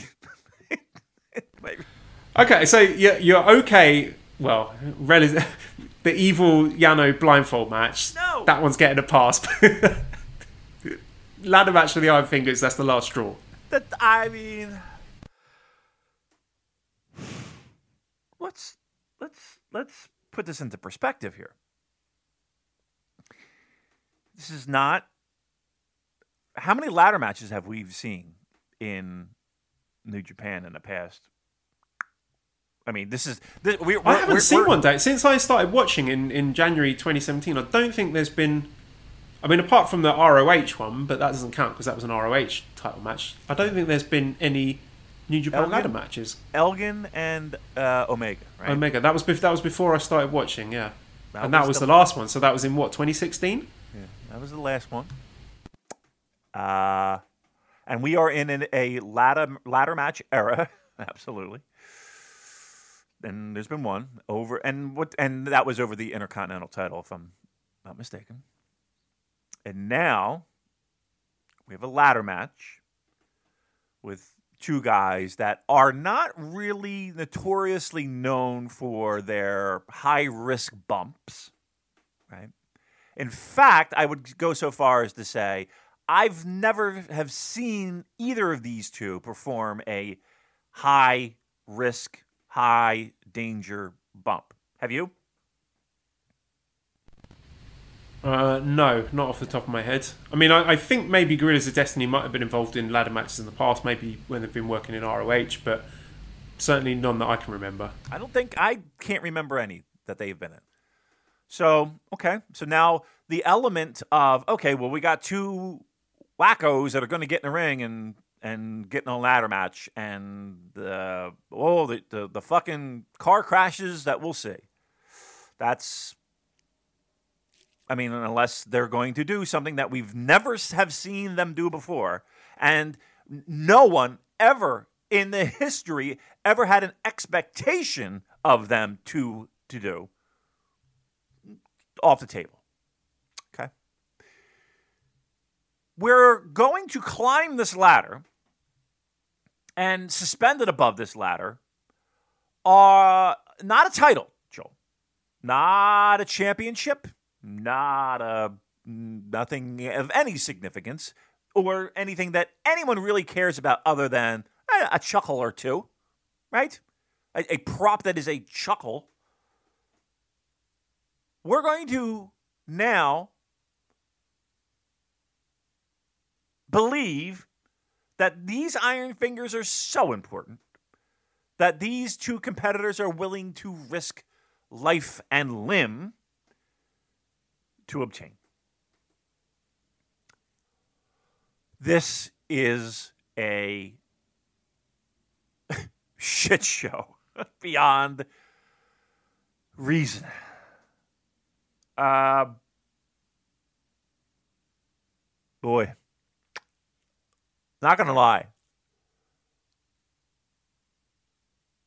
Um, um, why? What is happening here, Joel Abraham?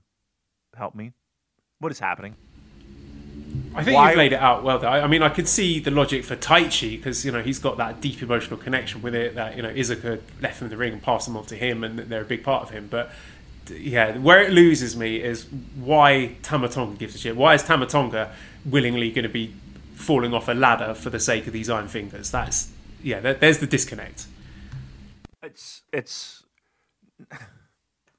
Why would they put these guys in this spot? Like, like just again, this is not Jeff Hardy. You know, this is not Ibushi. This is not uh, ACH. This is not. You know, this is not. These are not people that are. You're going to like if you had. You've done one ladder match in how many years? And these are the two people that you decided to put in a ladder match? Why not just put Fale and fucking uh, Tenzan in there? Christ. Seriously, Joe, Taichi and it's Tama Tonga, right? Yeah. So Tangaloa and Zack are having a, a regular singles match, which I think will be really good. I'm stunned. Like I just I don't I don't understand. Like I, I don't know. I don't know. How about I don't know. A la- Ah, we were doing so well. We were on a roll. We We really were getting were. optimistic, and now we've we've hit a brick wall in the form of this wacky ladder match. again, this is a B show. Sorry, I'm eating a, a vitamin. Um, a B show, but it's still a main event. It's the main event, right? No, no, that's a semi-main. Main event Oh. is Jay White against Tanahashi for the Never title. Well, I mean that that that could be that has to be. Uh, watch it be great. Watch it. Watch this ladder match just be fucking so. like I think it would be really good. I've, I've got confidence in Taichi. I mean, Tama Tonga is a Why? bit of a, mixed bag. like, Because Taichi's would- great. Taichi's good at everything that he, he does. Uh, look, I think Taichi is fantastic, but the biggest knock on Taichi that people had was, you know, sometimes he didn't look really into it. And when he's motivated and he's ready, to, you know, he wants to put on a show and he has a good dance partner, yeah. Do you see Taichi taking a bump off a ladder? Well, you've got to look at it this way, Damon. Given that the ladder match is so protected in New Japan, it is quite a feather in the cap for both of these guys that it's them who get the first one in five years or whatever, isn't it? Yeah. Uh-huh. I don't know, man. Like, dude, like again, if they had a regular match and the winner gets the fucking, I cannot believe I'm saying this. The the winner gets the fingers. Fine, great. We're gonna put on a ladder match with these two guys. Again, the, the idea of the ladder match is the high risk and the high stakes and the and the car crash. I, I I do not picture Taichi taking a bump off this fucking ladder. And if he does, God bless him. I just don't think he's that guy. And is Tama Tonga that guy? Like he's Also, willing- it's, a bit weird. Like usually, ladder match is like the culmination of a big feud, but this is presumed. This is before they've even announced the IWGP Heavyweight Tag Team match, which you'd assume is coming later. So it's weird to go from the the grudge, you know, violent ladder match into the, the regular tag title match. right, right. This is this is the build to the title match. Oh, this is just nonsense. You, all right. How are they going to How are they going to get out of taking bumps? Is what I want to know. Like, how are they going to get out of it? Whatever. I don't know. Maybe they do some sort of fuck finish where uh, Zack and Tam, uh, Tangaloa get involved, and then it, they the, the ladder they announce the ladder match for the tag titles at one of these. Oh, dungeons. God. I don't know. No more Ladders. I don't know, Damon. Fucking. no more ladders. Put the ladders away. For fuck's sake. All right, this, that is amazing. So again, just to be clear, I, we have a blindfold match and a ladder match within a week of each other. Same year, we have, and, and we've never seen. Well, I don't know. I, I, I can't remember the last time if we did see a blindfold match. Who knows? But like in the same month, we're seeing both of these. Correct? Uh, yeah, that's right. All right, everyone well, the, the blindfold match isn't confirmed, but I think it's right, but that's fairly obvious that's where we're going. Yeah.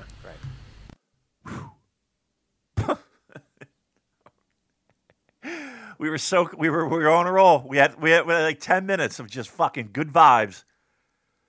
Uh, what what you're listening to is a grown man getting the life sucked out of him, like in real time. He's getting what he loves sucked out of him in real I could time. hear it, David. I could hear it when I said the ladder match with the Iron Finger. It's just like Yeah, yeah, yeah. Ah, we were so close. We were so close. All right. Let it? me- Is let it- me ask do- you a question. Do we, do we have anything Uh, else? Uh, yeah, Do we, do we have any about- exploding barbed wire matches anywhere? any anything like that? come soon, I'm sure. Uh, Bash says, with the build up between submissions between Jay and Tanner, do we see a submission match or the match being worked around the submissions um, they both have when they have their singles match? I mean, it hasn't been announced as a submission match. I don't think it will be a submission match, but I think the submissions will play heavily into the match. I mean, they've had a lot of matches before. Jay and Tanahashi, so maybe them sort of working over their respective body parts might be an interesting twist on it, without actually having that as a stipulation. Yeah, no, no more stipulations. I just, just have a yeah, work body. Yeah, Right, let's move on then. Uh, Dontaku Night 2, uh, 4th of May, has Uh, main event is Will Ospreay versus Shingo Takagi for the World Heavyweight title, and then El Desperado against Yo for the Junior title. That's that's a pretty good show. I mean, at least those two matches. Anything uh, anything underneath to totally fuck it up? Any uh, again, no barbed wire exploding matches, no uh, Let me have a look. Uh, Don Taguchi running around shoving anything up anybody's ass, any, anything like that.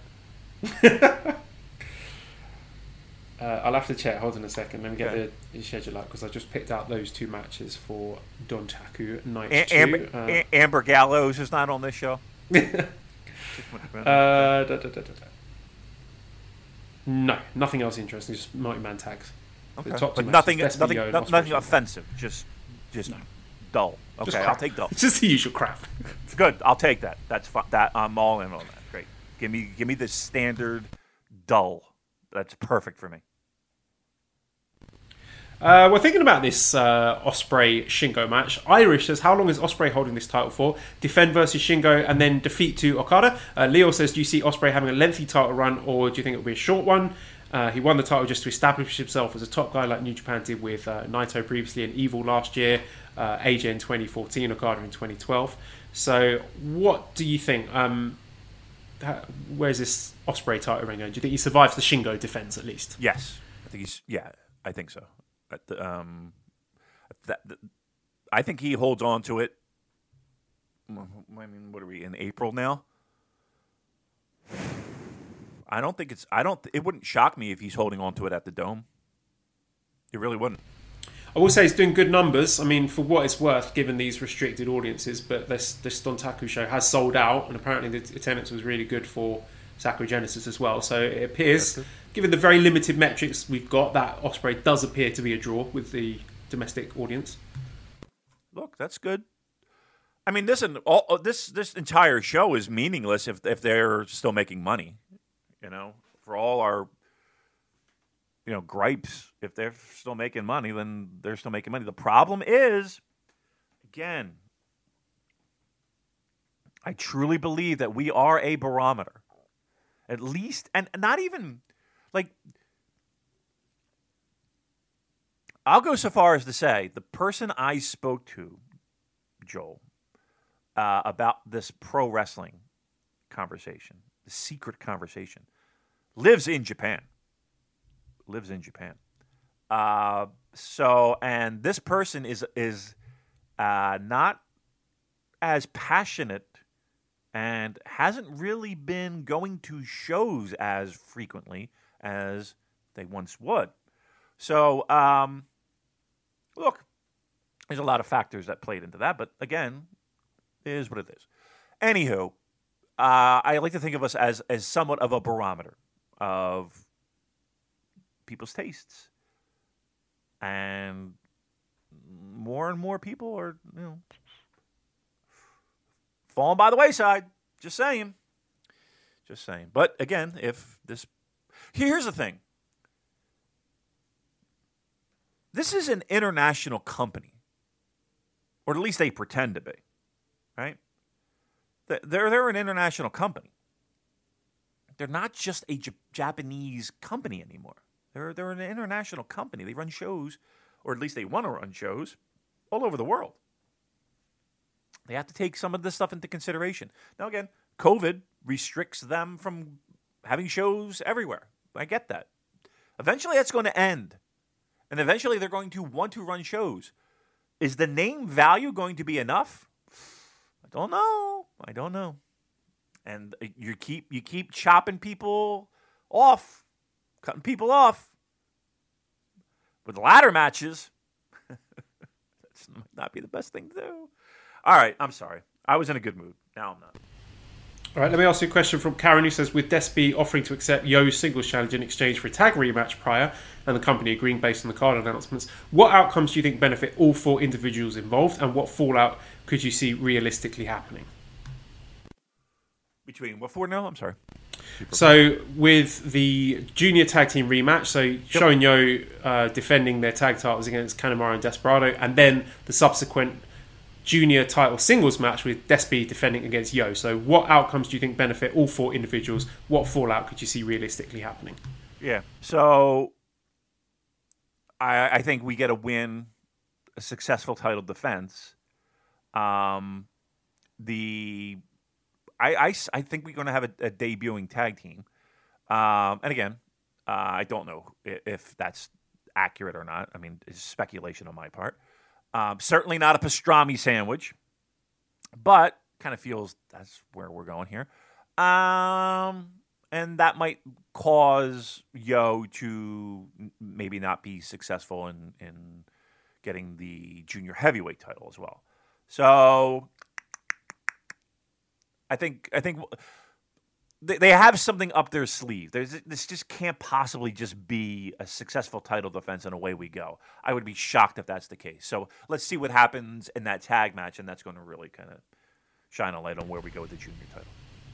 Hmm. I think the chalk pick is Roppongi 3K successfully defend and Despy successfully defends, but I think it will be, you know, this is just my wishful thinking, but let's say um, Sho and Yo fuck it up and lose the, the tag titles immediately, and it's Sho's fault, and then Yo gets pissed off, beats up Sho, breaks up the tag team, and then we have new heelish Yo facing off against Despy for the singles title, and maybe Yo wins. We get a new new heel junior champion. That would be a, a refreshing change of pace. Although I do love Despy as champion, I have no desire to see him lose, but I think that will be an interesting shake up. But it's not going to happen.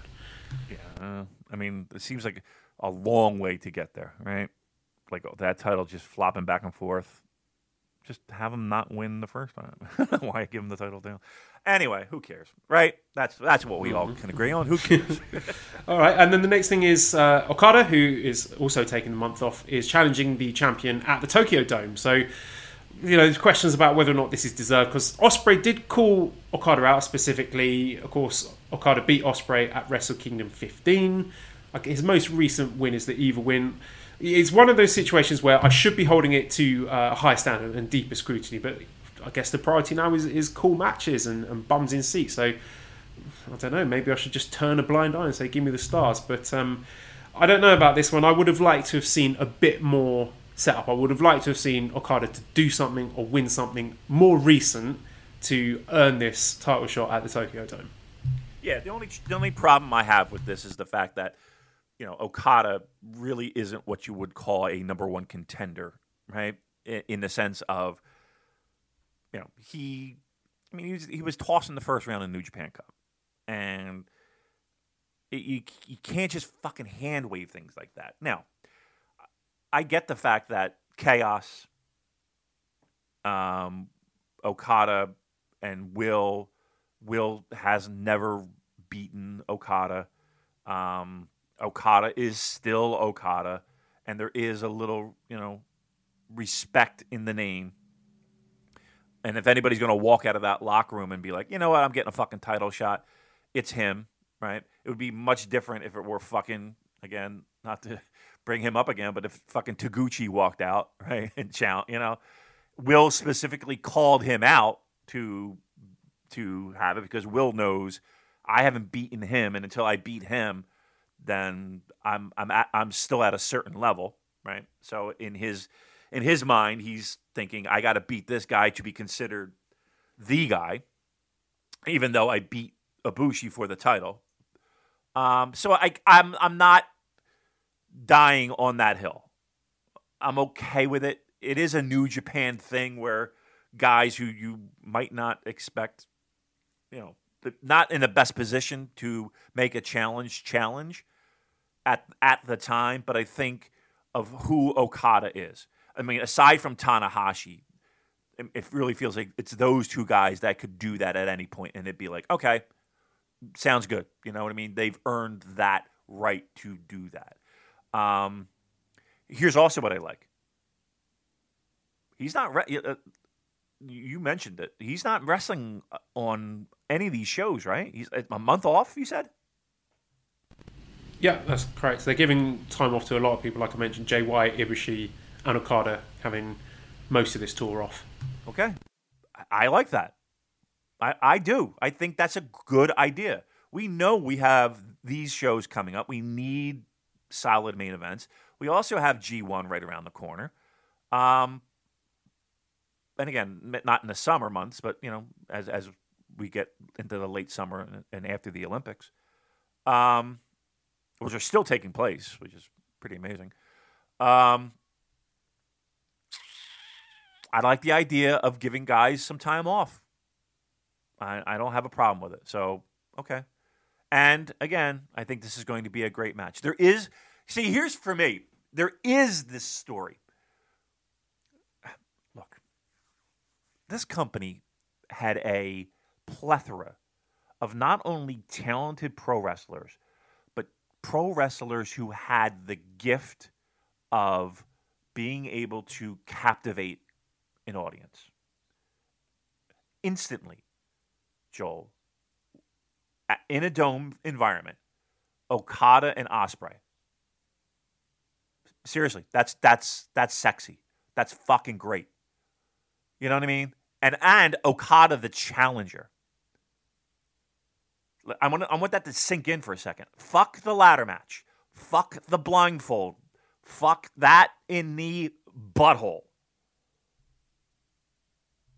What we got around the corner is a guy who makes things important. Instantly makes things important. And there's not many pro wrestlers who can do that. And and what we had for years were two, maybe three guys who could do that. Tanahashi, Okada, maybe even Naito. They could do that.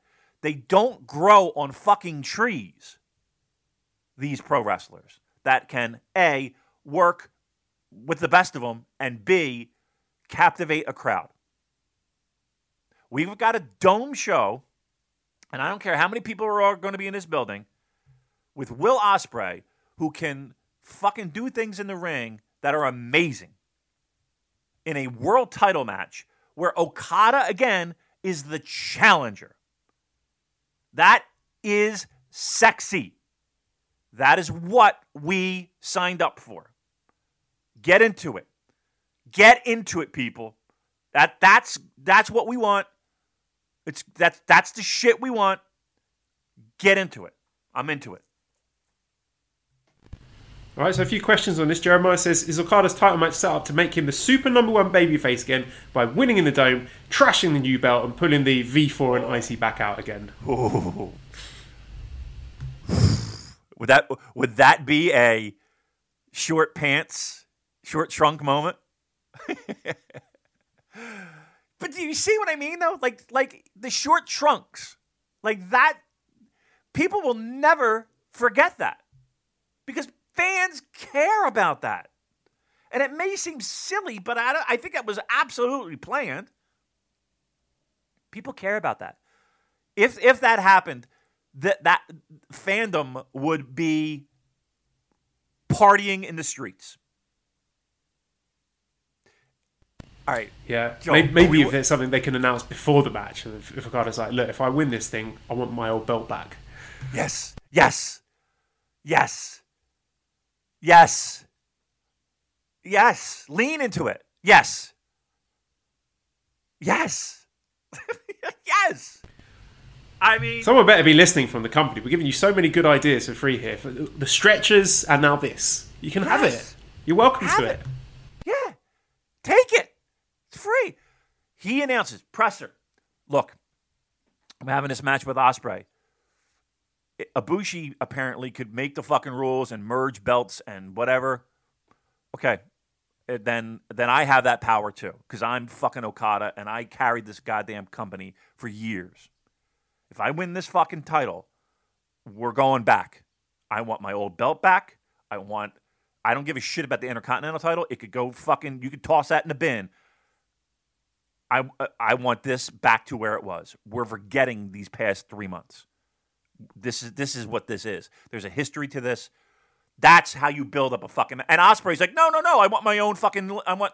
uh, this is the United Empire. I want my own. Uh, uh, uh, uh, you know, path to glory, and I don't need all the, the. And he plays that up, and away we go. And then not only are we battling for the title, we're battling for people's emotional investment in the company. People are cheering and on the edge of their seats because they want it back.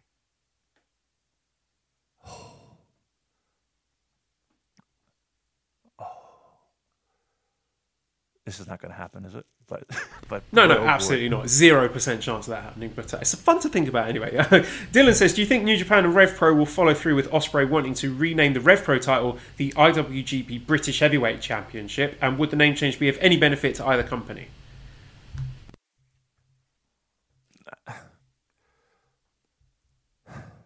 Um, I don't know. Do you think Rev Pro would want that? Uh, yeah, I think they'd be into that actually. I mean, as long as they have access to it and you know they can book it the way they want, I think it'll Like be it's good. their you know, world bit, bit more title. promotion. Maybe. I mean, I think they. I don't know. I'm not. You know. I, I mean, I, that's that's probably a question you should be asking them if they'd be open to that. But on the surface, it's not a horrible idea. Really not. Hmm. I mean, Andy's online, right? Fucking hit him up. Ask him.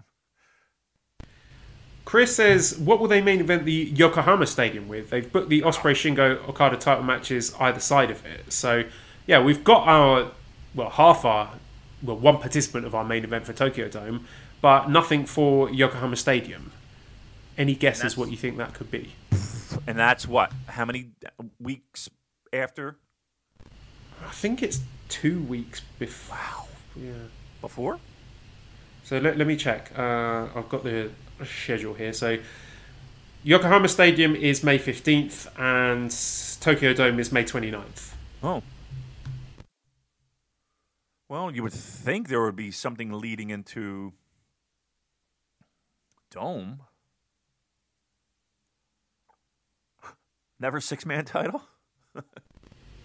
We don't have a date for Ibushi versus Cobb.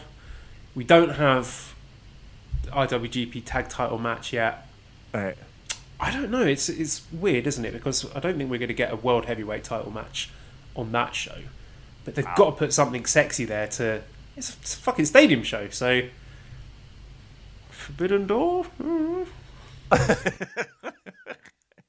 I don't know, man. I, I, I don't know. I, like that's your guess is as good as mine. You're right. We don't have places for those matches that we just mentioned. But imagine not having a, a title match, a, or you know, world title, heavyweight title, whatever they call it this week. Hmm. I don't know. That's a great question. I don't have an answer. Uh, Boo says, "What is the alcohol of choice to medicate yourselves through this trash tour? Anything special for Yano versus former IWGP Heavyweight and IC Champion Evil for the 2021 KOPW Provisional Title? I mean, do you think, Damon, that from what we've gone through, do you think this tour is trash? Um, I think there are certain matches that I don't have any interest in. Um, that being said, pe- people just might want to watch it just to be like, how the fuck is this going to work out? Like those two matches that that um that I got very disappointed with. I mean, people might want to see Taichi and fucking Tanga Loa. See what they do. Um, I don't think it's a trash tour. I think it's I mean, look, you gave me the best of the best, though. Like, you didn't give me the whole entire show of each night. So I'm guessing there's a trillion multi man tags uh, in every one of them. Look, my best advice would be this cherry pick what you want to see. You know what I mean? Don't go out of your way. Um, if, you, if, if you have two hours to spare and you want to watch it, watch it. But don't feel obligated to watch. Um, watch what you want to watch and let's see where the fucking chips fall. Uh, look, I'm still, I'm. Nothing is going to knock me off the mountain of being excited for Will and Okada. Nothing's going to knock me off that mountain. Nothing's going to knock me off that mountain of being excited for Will and Shingo again. Nothing's going to knock me off that mountain. Um, nothing's going to knock me off the mountain of the possibility of Cobb and Henare being a devastating tag team and fucking running roughshod and leading to Tekker's Cobb Henare. Um, I think Henare and what was it? Henare and Sanada and okay. I mean that's a big spotlight match for Henare. I'm excited for that. Uh, Naito and and uh, O-Khan. Okay, I'm excited. Let's see where that goes. Who gets a win there? And you know make sure everything's on the hunky dory side. Um, so there's things you can lean into. Are you going to sit there and, watch uh, like uh, uh, the blindfold match? It's not for me. It's not for me. Um, if if if Joel texts me and says, "Damon, you are going to fucking this match was unbelievable," I'll watch it. I'm not anti watching it. It's just on paper, it means nothing to me. So, my advice cherry pick. Pick your spots. Parker says, with no matches announced until May, how hurt do you think Okada is? And with Shingo and Will now elevated to champion level programs, who picks up the slack in the middle? And who else might be joining them with Tana and Naito seemingly shifted down cards permanently? So, uh, a lot there. One, do you think Okada is really hurt? And two, who do you think is picking up the slack in the, the mid card or the upper mid card? I think you're looking at them. Um, I mean, I think the tag team situation is kind of heating up, and and even from a junior perspective, that's heating up. So um, there's there's your middle programs for a decent bit. Um, yeah, Empire Boys. You look, I'm looking at O-Khan, Cobb, Henare. Yep, yep. They're they're going to be expected to help, you know, bridge this gap. Um, Okada's hurt, but he's always hurt. He's been hurt for years, and that's you know, it, he's gonna he's gonna rest. He's gonna stretch. He's gonna rehab. He's gonna you know do what he can to fucking get in wrestling shape. And it's amazing when the fucking music hits and the money falls from the sky and he does his thing and and he pops through the curtain and he turns into fucking Superman. That's what he does. Um, that's what pro wrestlers do. So yeah, he, I'm, I'm sure he's hurt. I I mean they would they wouldn't like this is the opportunity for to give guys rest, and there's no uh, surprise that Okada is on that list to rest. Let's put it that way. And last question on this tour, counter says, do you think the new booking style is indicative of trying to pack houses during the pandemic or part of this new era? Will this stuff last? So that's Ryan from Counter Pods. Uh, I see it as uh, something that is going to continue as long as we have restricted attendances. I think when we can go, whenever this, whenever it is, when we can go back to having 100% attendances, then we will see less of this content era. I think, but you know, it could be a long way away. It could be a year or more. So get used to it. And like Damon said, cherry pick. You don't have to watch everything. Just watch the top matches from the card. Just like what we've done. Go through the schedule, circle the matches that are interesting to you, and just watch those. Yeah. Here's the good news if you are a person that's like, I love these fucking ladder matches and and gimmick matches, cherry pick them. You watch those, yeah. Um, I think there's enough there though that that that'll keep things interesting for people who like the good wrestling matches, like like the exciting feuds. I think there's. I don't think this is as gar again. I would I would not ask anyone to sit through all these and watch them just because you're a fan. Just because you have to wear a fucking badge to say, yeah, I did it. Okay, great. Well, I got a life. I ain't doing that. All right, so I would like to talk about New Japan Strong. Uh, we have the Strong Openweight Championship revealed. So the New Japan Cup USA winner is going to become the first champion. And TJ says, as someone who actually watches Strong, does a new title make the product more interesting to you? Would you prefer to use the US title for this instead of creating a new title? And does this change who you think wins the tournament? Um, I think in an ideal world, we would have shifted everything. So we would have Mox with the Intercontinental title, we'd have the US title as the prize here, and then we could have just kept the IWGP Heavyweight title as it is. But you know that's not how it's played out, and I, I think this is a good move having a strong title because uh, that means that whatever happens on Strong is not dictated by whatever's going on with Jon Moxley. Um, he's off doing his own thing, which we'll talk about. So this is good. I think having the strong title gives those guys uh, something to fight for. And does it change who I think is going to win the tournament? Hmm. Uh, I really don't know. Again, this that that whole tournament is one of probably the most exciting thing for me in New Japan at the moment because I again I know we predicted Clark Connors, but I'm not confident about that. I've still got no idea who's going to win that tournament. Could could be anyone, given that there's a new belt up for grabs now. I love the idea of a belt staying independent from everything else and it being a focal point of that show. I think that, I think it's needed. I think I think that's what you want. Um, again, shockingly enough, simple pro wrestling once again Here's the title that we're all fighting for, and that's going to be the most important thing in this company. Love it. Um, That tournament starts this Friday, correct? Correct. Yeah. That's must watch. That I think is. that tournament is must watch New Japan television. Absolutely. Uh, also on the uh, corollary, Mox called out Yuji Nagata, and Matthew says, based on Mox challenge, do you think Nagata will go to the US for Strong, or will they wait until Mox can come to Japan? I feel it might make more sense to do it on Strong since Nagata isn't essential for their shows in Japan. And Bray says, do you think a good end goal would be to combine the US belt with the world like the IC was? I feel there's no point to it now that the Strong title is around. Commando Bray says, where will the new Strong title fall in the pecking order of belts, or will it just be on New Japan Strong and never see Japan? How does it impact the US title? I don't think it does. I think this is going to be exclusive to Strong. I'll be surprised if it makes it to Japan. Um, I gun to my head, I would say that Nagata Mox match for the US title is on Strong.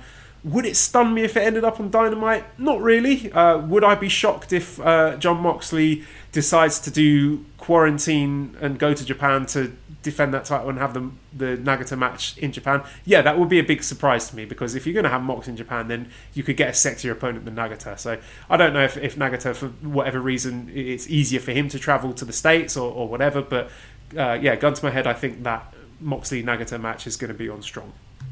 Yeah, uh, I, I would. If, if I'm a betting man, I would say that's the case. And again, it's probably easier for him to get uh, into the country here, um, as opposed to Mox having to quarantine for 14 days. And again, no disrespect to Yuji Nagata, uh, not Yuji. I, I felt like I had to give my New Japan Cup picks for a minute there. Um, the uh, I lost my train of thought. Yes, uh, it'll be in strong. That's that's where you'll see that title.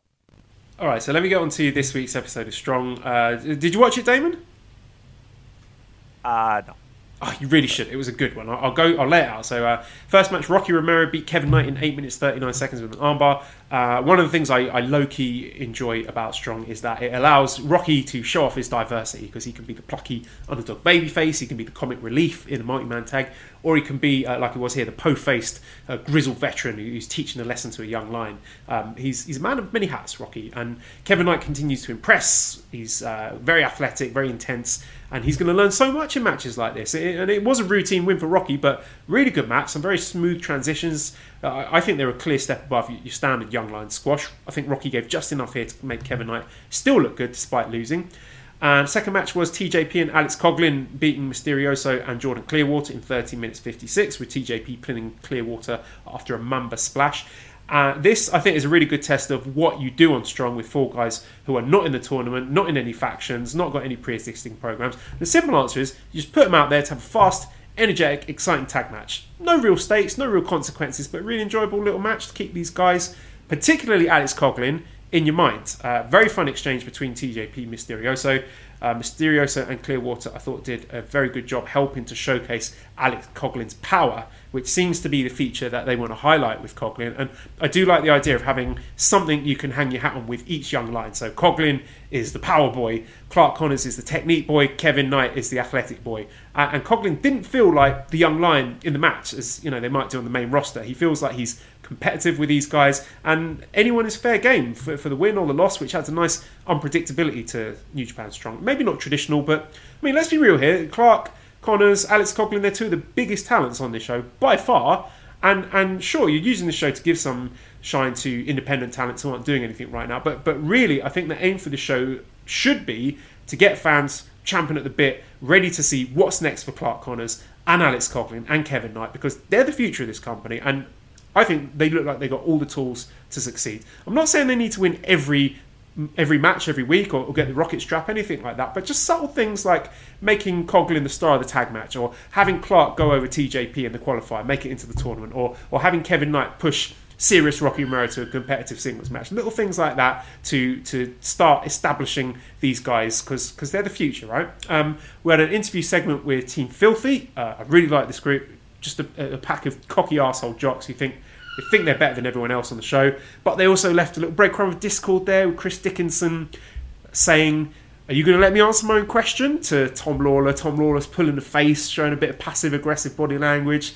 JR Kratos with a little, you know, what's up with this guy gesture. So you know something's brewing there. It's not reinventing the wheel, but they give you a reason to care about them and their matches and their dynamics. So you're going to have to have your eyes glued to any further Lawlor and Dickinson interactions now. Very, very basic, but it's also very effective, which brought us on to our main event, where Team Filthy beat Brody King and the Riegel Twins in 11 minutes 9 seconds after Chris Dickinson KO'd Sterling Riegel. Uh, I love the Brody King and Riegel Twins team. Um, just the visuals of the monstrous Brody King in the middle and these two little fellas either side of them with their tattoo shirts trying to look like Brody King. It's very funny to me. And in ring, Riegel Twins are getting better and better. Dare I say, reminiscent of the Young Bucks in terms of the smoothness, the speed, the synergy of their dual offense. They're really good, Damon. As I was alluding to earlier, I think the New Japan Junior Tag Division desperately needs the Riegel Twins. If it were up to me, they would be flying over for, um, at the latest, the Super Junior Tag League uh, and would be running the table. But they, if they could get them over sooner, they should. I think individually, they also make really good baby faces in peril because they're relatively small. They're very good at selling, and this came across very well in the match with Sterling Riegel getting separated and then systematically battered by Team Filthy. Eventually, we got the hot tag for Brody King, who cleans house. And it was an amazing spot, right, where uh, Brody is about to launch Sterling across the ring at Tom Lawlor for a super dropkick. But then JR Kratos intercepts it. He pounces Sterling in midair and just sends him absolutely flying. It was the best thing I've seen all week. Like the timing, the execution, the creativity, and all in all, really, really good match here. And the post match, we got Tom Lawlor telling Chris Dickinson to break Sterling Riegel's arm. And then Chris is saying, no, no, he's had enough. We've already won. Leave it. And then JR Kratos comes in and, and stamps on his arm anyway while Dickinson's watching. And Dickinson's obviously uncomfortable with it. So, you know, you can see the breakup coming, Damon. You, you can see the Dickinson versus Lawlor clash on the horizon. And they're telegraphing it. But that's not a bad thing. I, I love it. I love the simplicity of it because it's all executed so well. It's very satisfying. You know, I don't need ladder matches for Iron Fingers or blindfold matches or, you know, people attacking their girlfriends, convoluted title unifications. I just want two bad dudes don't like each other. They're going to have a fight and hit each other really hard. And Strong is delivering exactly that. And, and I'm telling you, Damon, for me, this show was top to bottom more enjoyable than Sakura Genesis. I don't even think Sakura Genesis was a bad show. I liked it well enough. But Strong are really hitting their stride now. And, and for me, it's must watch TV. Wow. That's nice. All right. Again, I'm all in this week. I've already carved out the time to, to, to watch. So I'm in on this tournament. I think it's. Uh, I think it's you know, if if I'm carving time out, we're we're excited for it. So yes, okay, I'm in. This past show, you're saying good, and you've said the past couple shows have been good. So again, I don't know what I, we got to we got to make this. Uh, uh we got to we got to carve out the time to watch. You're doing a great job doing it. You're you're standing at the top of the fucking mountain with the bullhorn. We need to get on board. Everybody needs to get on board with this strong shit. So, um, yep, that's me. So I'm guilty as charged. But this week that changes. This tournament's going to be fun. All right, so that brings us to the end of the show, and I, am going to finish on a serious note here with a request from our uh, loyal listener John Emright, who would like me to mention that April is Sexual Assault Awareness Month, so sexual assault happens every day. Yet recent reports say over 94% of rapists roam free. 8 out of 10 sexual assaults are committed by someone who knows the victim. Based on data from surveys, it is estimated that 734,630 people were raped or threatened, attempted, or completed in the United States in 2018. Yet, despite the increase in self reports of rape and sexual assault, there was a decrease in reporting to police from 2017 to 2018. 40% of rapes and sexual assaults were reported to police in 2017, but only about 25% were reported to police in 2018. Maybe you tried to reach out before and were failed by the system. Maybe you're unsure of what sexual assault is. Whatever the case, the National Sexual Assault Hotline is there for you. 800 656 HOPE 4673. That's 800 656 HOPE. Together, we can end sexual violence. For Americans living abroad, get help in an emergency by locating the nearest embassy or consulate. You can also call the State Department's emergency numbers from the US or uh, and Canada 1 888 407 4747 and from overseas plus 1 202 501 4444. If you're a member of DoD community, you can access the DoD's Safe Helpline for Life one on one support. Service is confidential, anonymous, secure and available worldwide 24 7. So there you go. Uh, that is Sexual Awareness, Sexual Assault Awareness Month. Um, other stuff, uh, redcircle.com forward slash shows forward slash super dash j dash cast. If you want to give some money our way to show appreciation for what we do, we've got some uh, big bucks in last month, Damon. So thank you very, very much for the people who donated. We don't know who you are. If you want to reach out privately and say, hey, that was us, we'd be very happy to give you a shout out on the show. We, we really do appreciate it. Uh, any money you do send, we, we split three ways between me and Damon and editor Dan, and we're all very happy to receive it. So thank you for your generosity. Uh, Discord link is in the show notes if you want to uh, get in, involved in some of the chat there. At Cobra Kawaii and ProWrestlingTees.com forward slash Super Jcast for our t shirts.